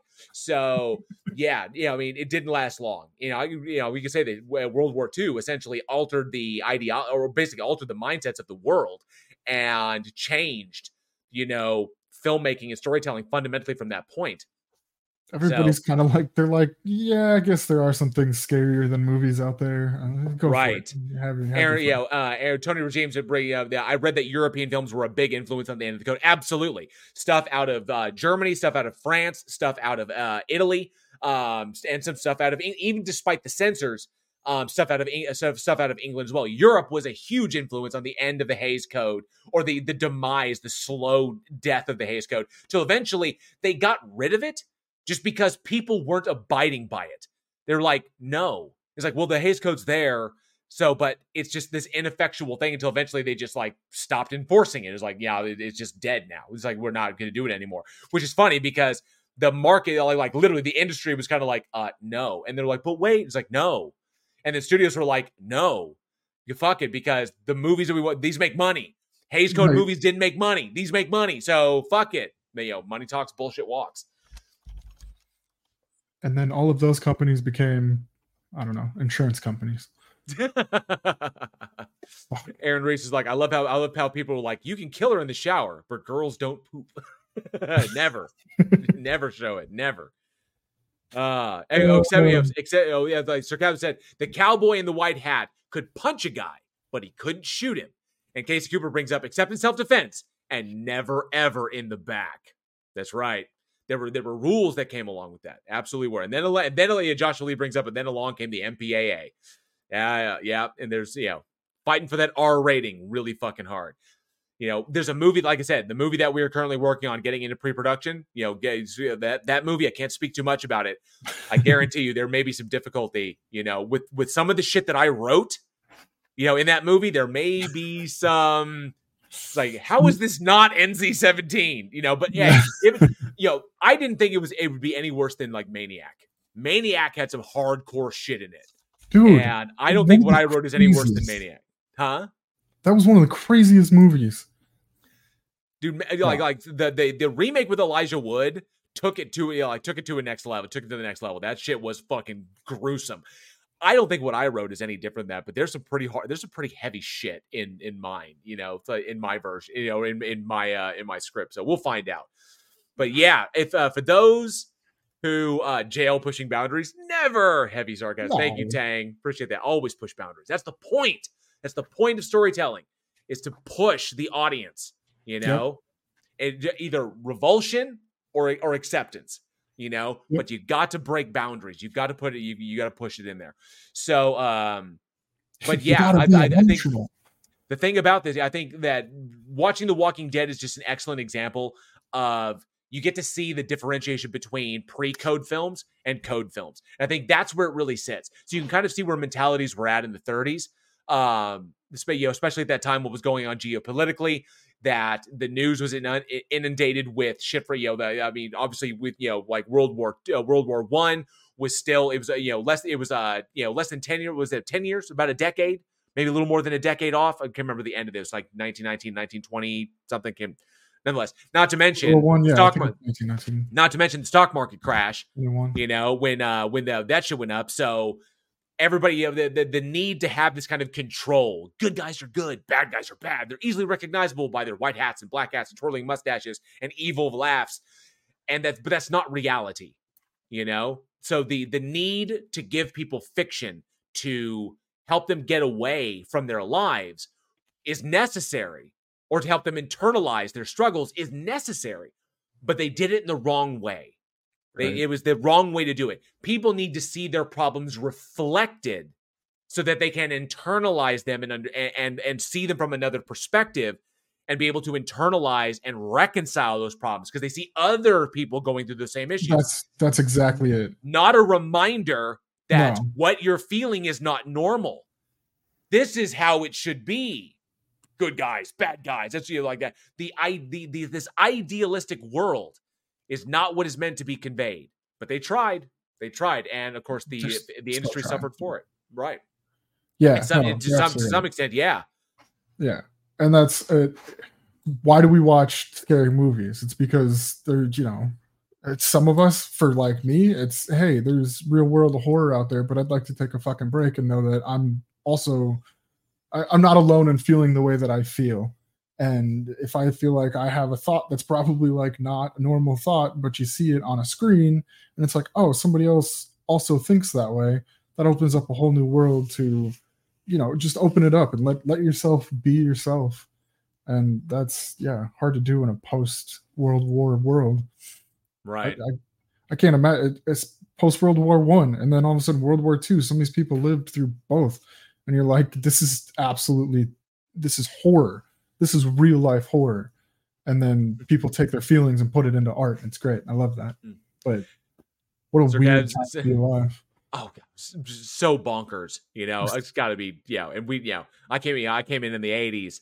When it's like post post Vietnam, and it's kind of like you know then, then it was the rise of the yuppie. But Sir Kaz says this week this week's longest tangent brought to you by the Hays Code. Yeah, no shit. On on Dude, the shortest, oldest movie tonight too. Dude, we could do we could do a, a show on the Hays Code and how fucked up that thing was. The minds behind it, how it got implemented, the penalties that came along with oh, enforcing God. that shit. The, the, oh the directors that rose up, the directors and filmmakers that rose up. How Aaron brings it up. Aaron Reese brought up the Hays Code kept control of who got screwed to theaters. Then lower, lower, lower budget theaters started bringing raking it in with no no films, and the other theaters saw they were losing profits. So ultimately, it came down to money. You know, money oh, right. is a capitalistic nation. It's a capitalistic society. Money is always going to uh, overrule the more the moral inclinations of whatever group is in, is in charge. So, but yeah, that's what Ultimate's going to do. Tang with CPM says, I can't really do real horror, hard pass on things that are too close to reality. And I get that. I do. Sometimes we identify a little too closely, and those ones haunt us. One that gets me every time is a movie called Heartless. I've brought it up before as an English horror film that that is literally the centerpiece of that is a, is a the, the protagonist, the disenfranchised protagonist, and the relationship he had with his in the relationship he had with his deceased father, you know, and how that struggle is internalized. And so, like, that one stayed with me like a week after that. And right. of course, there are other gruesome stuff like films like, you know, like, um, uh, there was a Monica Bellucci one that hits. You know, if you want to do shit like Serbian film and shit like that, that's just like fucking, fucking extreme. Serbian yeah, Serbian film or Salo. You know, really fucking extreme shit that people may identify with um, on on a, on a pretty personal level. Tango said, "You should. I would love a history special, uh, history special episode of Week in Horror on the horror of the Hays Code. Definitely. All hey, right. We should talk about that. We can talk about that offline. That would be that would be a conversation. It really would. So yeah, cool. All right. Well, let's uh let's focus on the main part of this film, and that was Boris Karloff for sure. I want to ask the audience, what is your favorite, or what do you think is the best Boris Karloff film? The best. Let us Boris, know. The best Boris part. Boris. The best. The best one. I don't know. Probably 1966. How the Grinch Stole Christmas. Um. ah, nice, nice. No, but uh, I, there's so many. Even post, you know, later on in the 60s, he did a ton of stuff in like 66, 68. It was crazy. I love. Like, I love Frankenstein. Obviously, okay, everyone loves right. the original Frankenstein, you know, but I really fucking loved him in The Mummy. I okay, really yeah. did. I thought the Travis Brown, bring it up, yeah, The Mummy. I fucking loved him in The Mummy. I really did, and you can see he did that role so fucking well that you could see the, where Christopher Lee, even though it's Christopher Lee, and I'm not denigrating Christopher Lee, Christopher Lee saw what worked, what Boris right. Karloff brought to that, and Christopher Lee said, "You know what? I'm going to pay homage to the guy who set this in motion, the, the, to the guy who made this, and he took what worked. He made it his own. Christopher Lee made his version of the mummy his own. He absolutely did. But I loved what Boris what Boris Karloff brought to that role. So the mummy is going to be my favorite. Absolutely. There's so many of them. It's hard to pick. Oh yeah. I want to say the most recent one that I remember was the girl from Uncle. But yeah, I don't know. Do uh, Tang Whistle brings up Tang Whistle say, ah, "This is that's so hard." Travis Brown says the Mummy. Tang Whistle CPM says Dracula or Phantom. I think Casey Cooper said the Old Dark House. Very nice.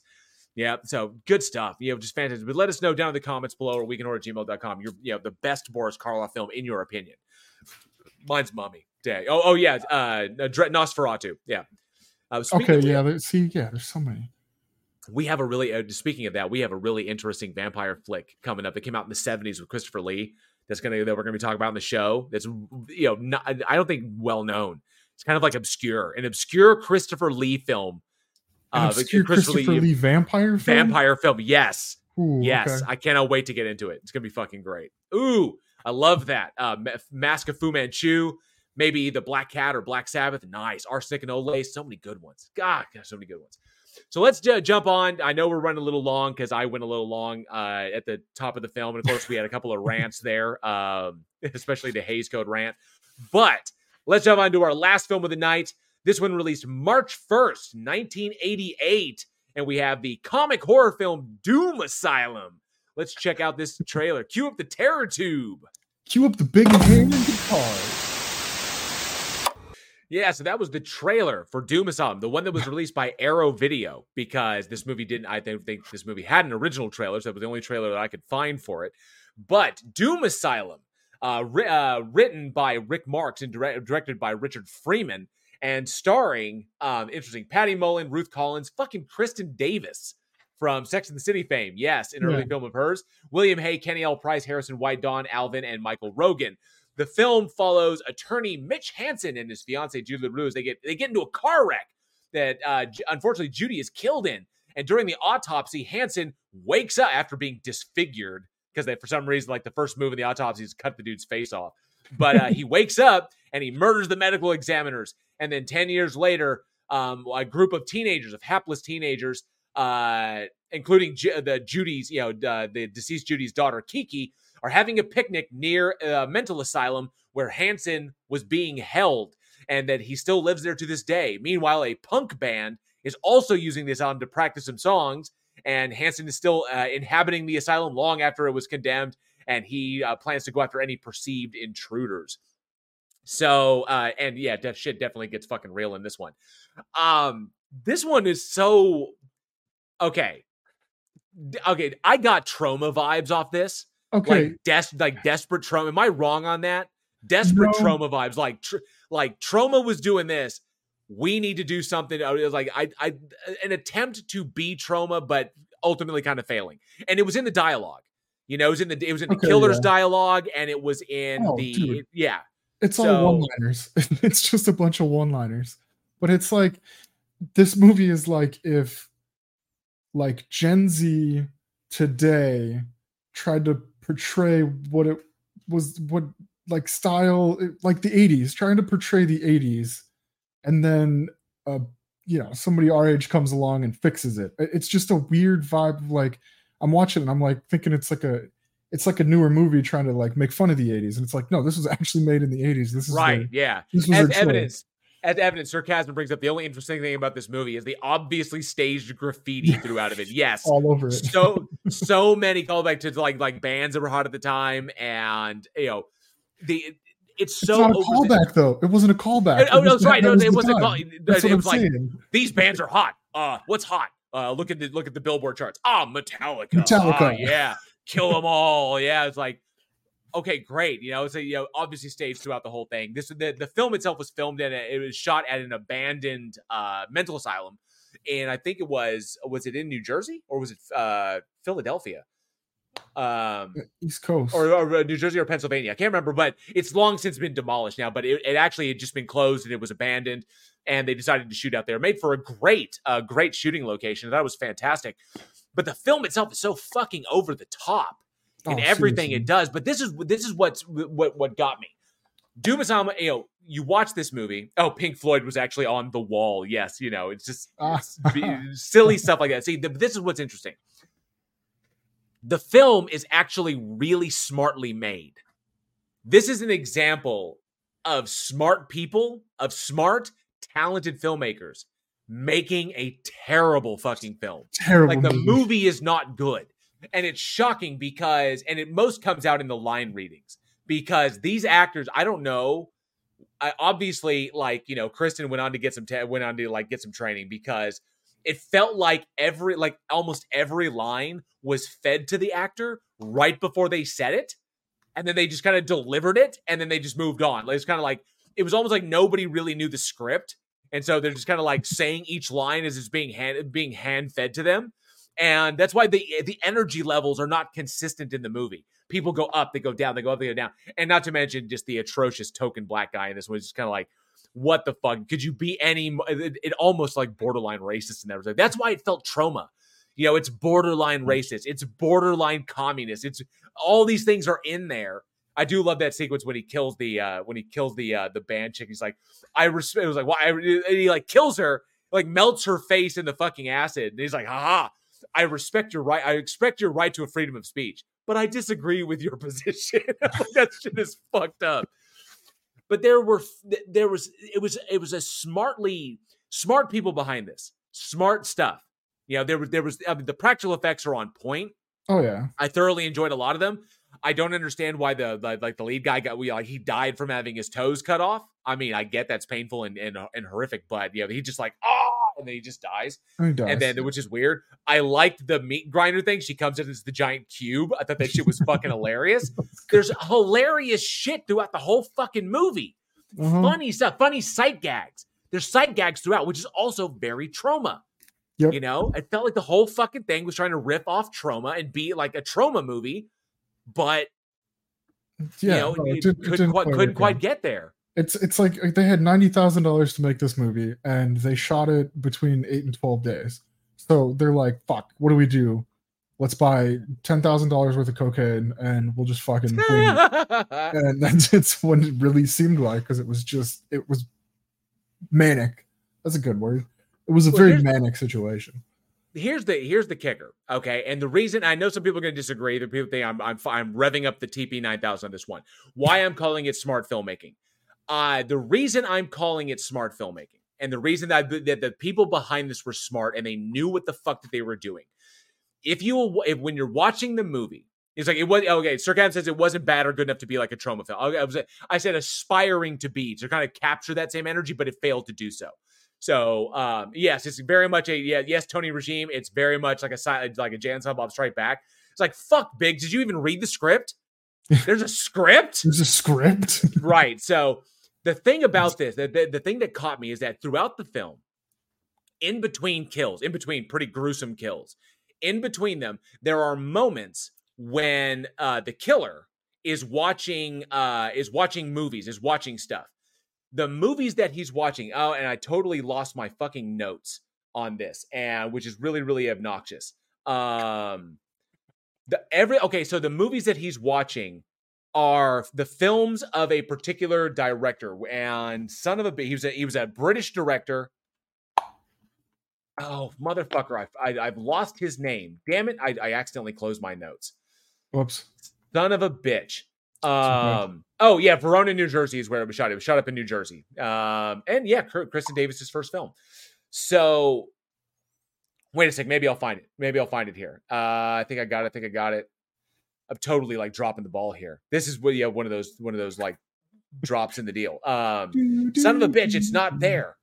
Fucking hell. It Um. never was. Ah. That's so annoying. Anyway, he's watching these black and white movies interspersed throughout the movie. Like like the movie, like the action will occur and then it will cut. It'll cut away to like th- this movie playing on the screen. And uh, the what I'm trying to wh- uh, how I'm trying to connect that is that the films that no, it's not George King. Fuck the films of that director. That director is considered one of the was considered. I, I I will find his name. I promise you. It's a British director, considered one of the premier directors of that time, and one of the ones that kind of brought Europe into kind of like the golden age of cinema, and like the crimes of Stephen Hawke. Yes, one second. Um, I'll jump it there. I'll there, ju- I knew, getting I knew there. someone was gonna fucking find it. Uh, was it George King? Let me see. One sec. You're Oh yeah. To- oh no, no, sorry, no, not not George King. Todd Slaughter. there. You go. So Norman Carter Slaughter, who went by the name Todd Slaughter, he was an English actor best known for playing over-the-top maniacs in macabre film adaptations of Victorian melodramas. That's the that that was the key right there was Todd Slaughter. The films that you that you see him watching, it was it wasn't the director. My bad. It was the director. It was Todd Slaughter. It was the actor Todd Slaughter. But Todd Slaughter was influential in, a behind-the-scenes role. Like he influenced how what was what was referred to then at the time as back in the 30s um, as melodramas. Okay, where it wasn't really horror films at the time, but they were melodramas. It was in in uh, English in English in the English parlance. So Slaughter originated a number of roles. Like uh, he started in like his his company, like he like his his uh, theater company revived melodramas such as Maria Marten, uh, Sweeney Todd, uh, The Silver King, and audiences just ate that shit up Yeah. it was his roles in those the melodramatic role the melodrama role and those movies that are interspersed throughout are todd slaughter films to showcase the connectivity between the character that we have doing what he's doing in the name of a daughter that rejects him ultimately that's the melodrama appeal there 80, I, I don't believe for a second that 80s audiences, that audiences at the time would have made that connection. That's a connection that only a fucking critic would make. To recognize the parallels in the films that were being shown, starring Todd Slaughter, typically directed by George King, that to recognize those things and then recognize the parallel in the in the zany, manic horror comedy that they are watching. You know, the the uh, the misunderstood, driven to excess villain, who whose ultimate motives are rendered futile because the goal was never act was all in his mind. It was never it could never be actualized. And so that's where it comes to like the like literally the you know the end of your own making. You see that again, the Poe thing, where we are the architects of our own demise, which is what he Yeah. is, which is what Todd Slaughter revitalized for audiences during his time. And this one plays it, and then they throw that callback in there, which not a lot of people would pick up, which I found really fascinating. Which tells me that the people who were shooting the thing, the, the, the- like the director who was behind this, um, I'm gonna make sure I go back to my notes, make sure I, I make sure I quote him correctly. That uh, Richard Friedman knew what the fuck, he, or at least Rick Rick, uh, Rick Marks knew what he was doing when he wrote this in order to have that kind of film callback, the inspiration behind what's going on. How this is kind of like the '80s version of those old school Victorian melodramas, but ramped up and commercialized for an audience for the post slasher for the, uh, for the post slasher uh, landscape. And I was like, that kind of stuck out to me. That kind of Yeah, stuck no. out to me. I was like, holy shit, there actually is depth here. But what's fucked up is that it's depth that hardly anyone would pick up on unless Right, you it's all- fucking knew film. It turns it into like a like a cult classic. It's like you know only a handful of people are going to understand it. But like you mentioned much earlier in this rant, the dialogue was fucking terrible. It just it Dialogue ruined was awful. Awful. You can't walk in out of a driving movie, Sandy. Like it's just. It was like every line, every line was. That's what I thought. They, they, it was either cue cards, they were fed it. Oh, it's like every sure. line, every line, same energy. Hot, uh, hot, uh, hot. Who speaks like that? Idiots in terrible fucking slasher films, terrible uh, uh, comedy slasher films. Like who laughs like that? Shit, like the like the lead singer does, like deliberately. Ha ha ha! ha. It's like, come on, come the fuck on, you know. It And then the the uh, the obvious I'm a brother. I'm a brother from the you know, like that, you know, that the token it was like, holy fuck, man. But nonetheless, I I found and I- and so sarcastic. Somehow we're going to get around to how the clips made this a better movie. I'm sorry I I I, I accidentally closed my notes. I had the names there and I was like, fucking hell, I had to go find it again. So, but yeah, I found that intriguing. An interesting way. So this, I think it's that's what kind of set this one. It's like, huh, an asterisk by Doom Asylum. Terrible movie made by people who actually knew what they were fucking doing, which is really weird. It's a weird dichotomy. So like, there's smart people behind this movie, or a smart Right. writer at least, a smart director for recognizing that. But fuck, this movie was bad. It was just not good. It wasn't good. Uh, it- there's not even like a redeeming quality to it. I it, it- maybe I don't know. Everything up until the guy gets his toes cut off and then dies. I'm like, what? But come on. And That's- then it ends, and then it fucking ends. It's just like she's like, she finds out you're my dad. Well, fuck you, stab, stab, and then Yeah. walk up. The way she walks off that fucking, she's just like, do do do do do. No trauma, no Texas Chainsaw Massacre shit. You just saw a person ground into a meat block. Your boyfriend is dead, and you just leave his fucking corpse rotting back there in the asylum after you stabbed your father to death in the eye.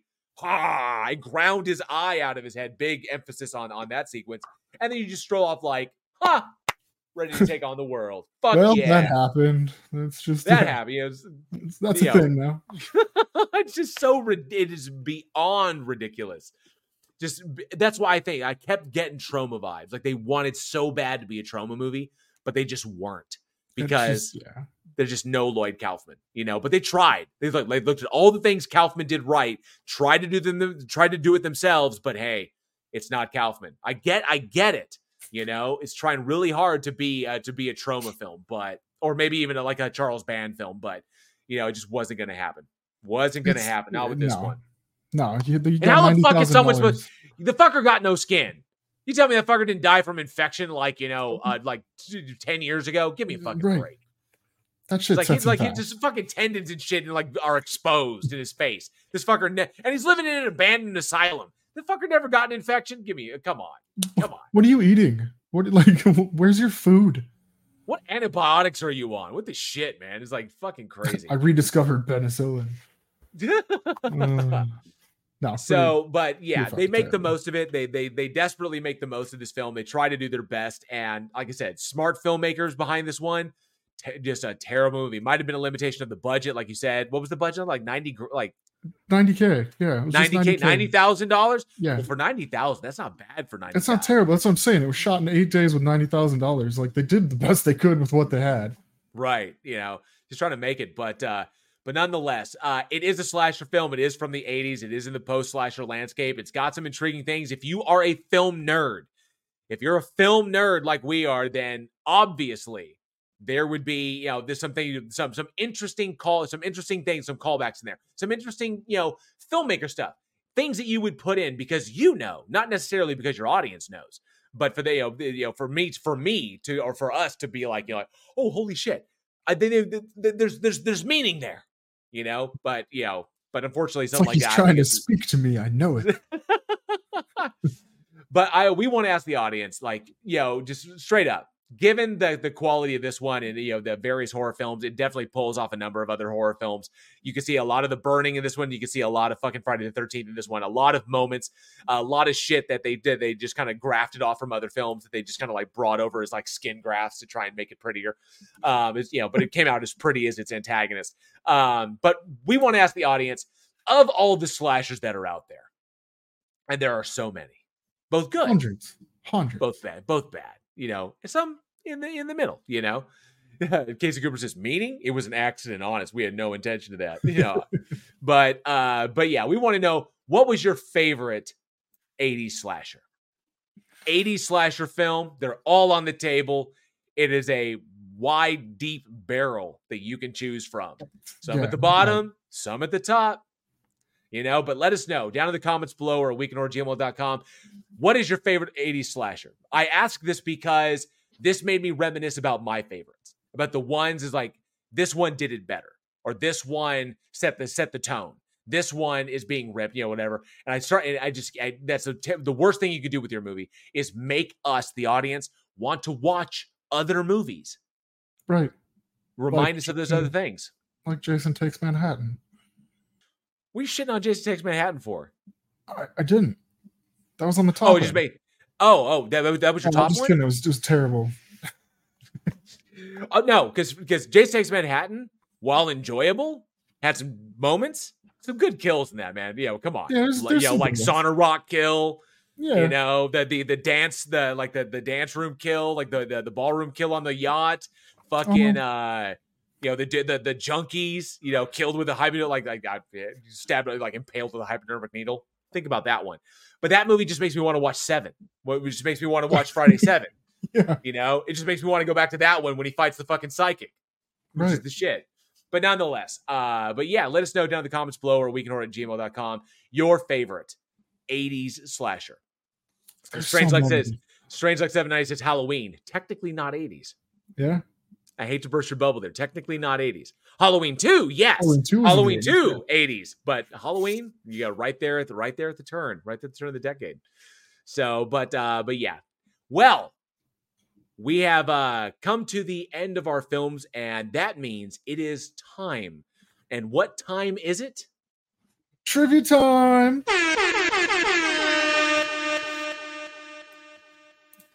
And I'll it. Doesn't play a second time, you know, so I don't have the repeat on that. So yes, Just let it run. Just let it run. no, throughout the whole fuck, man, we nobody would listen to us. uh, but it is trivia time. So yes, the first person in the audience to get the correct answer to this trivia question gets a special item from the Week in Horror Store. So, Alex, give them their trivia question tonight. I have got the live chat up. So, what do we got? What do we got? What do we got? Let's go. Tonight's trivia question.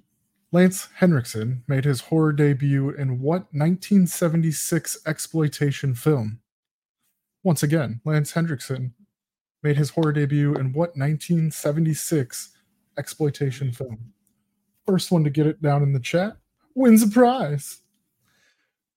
What do we who do we got? I, I'm wondering if this is gonna be a fast one or so because last week was fast, but the previous week It's quick. They got it last it was week. like last week it was fast. It was like like literally instantaneous. But the previous week it was like eight minutes. we sat Yeah, here like, eight minutes out of this show. dude, should we put a timer on this fucker? Nobody it was like, you know, gets this.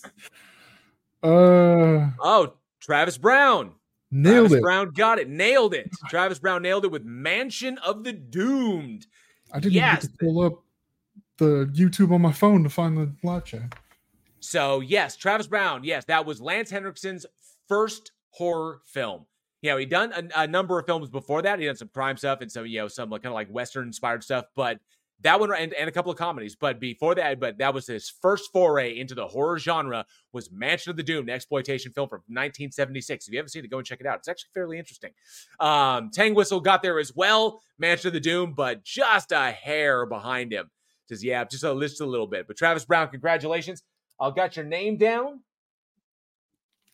and we will get that printed and shipped to you ASAP. Well done. Congratulations, bud. Sir Cab says I was ever so slightly typing the answer when Travis popped up. He said, mhm. Travis is quick. He's fucking He's quick. so he fast. really is. He's, yeah. he's fast. How many All words right. per minute can you type, Travis? Oh, yeah. And I wonder if he's a hunt and peck or if he's a home row kind of guy. I'm a home row guy. Are you hunt and peck? No, I'm I'm home row. Just, Home row? Yeah. I type emails all day long. So There you go. All right. Well, that horror fiend is going to conclude this episode of the Week in Horror podcast. We want to thank you all so much for joining us. We truly hope you enjoyed the show. And if you did, smash that like and subscribe button and be sure to hit that bell so that you never miss a future episode. Join us next week when we look back at the giallo-inspired Canadian slasher Curtains, the madcap wackiness of Cthulhu Mansion. Holy fuck, that movie is so bad. The flashy slasher Dreamcatcher, not the Stephen King one, and the return of the murderous home invasion trio in The Strangers Prey at Night.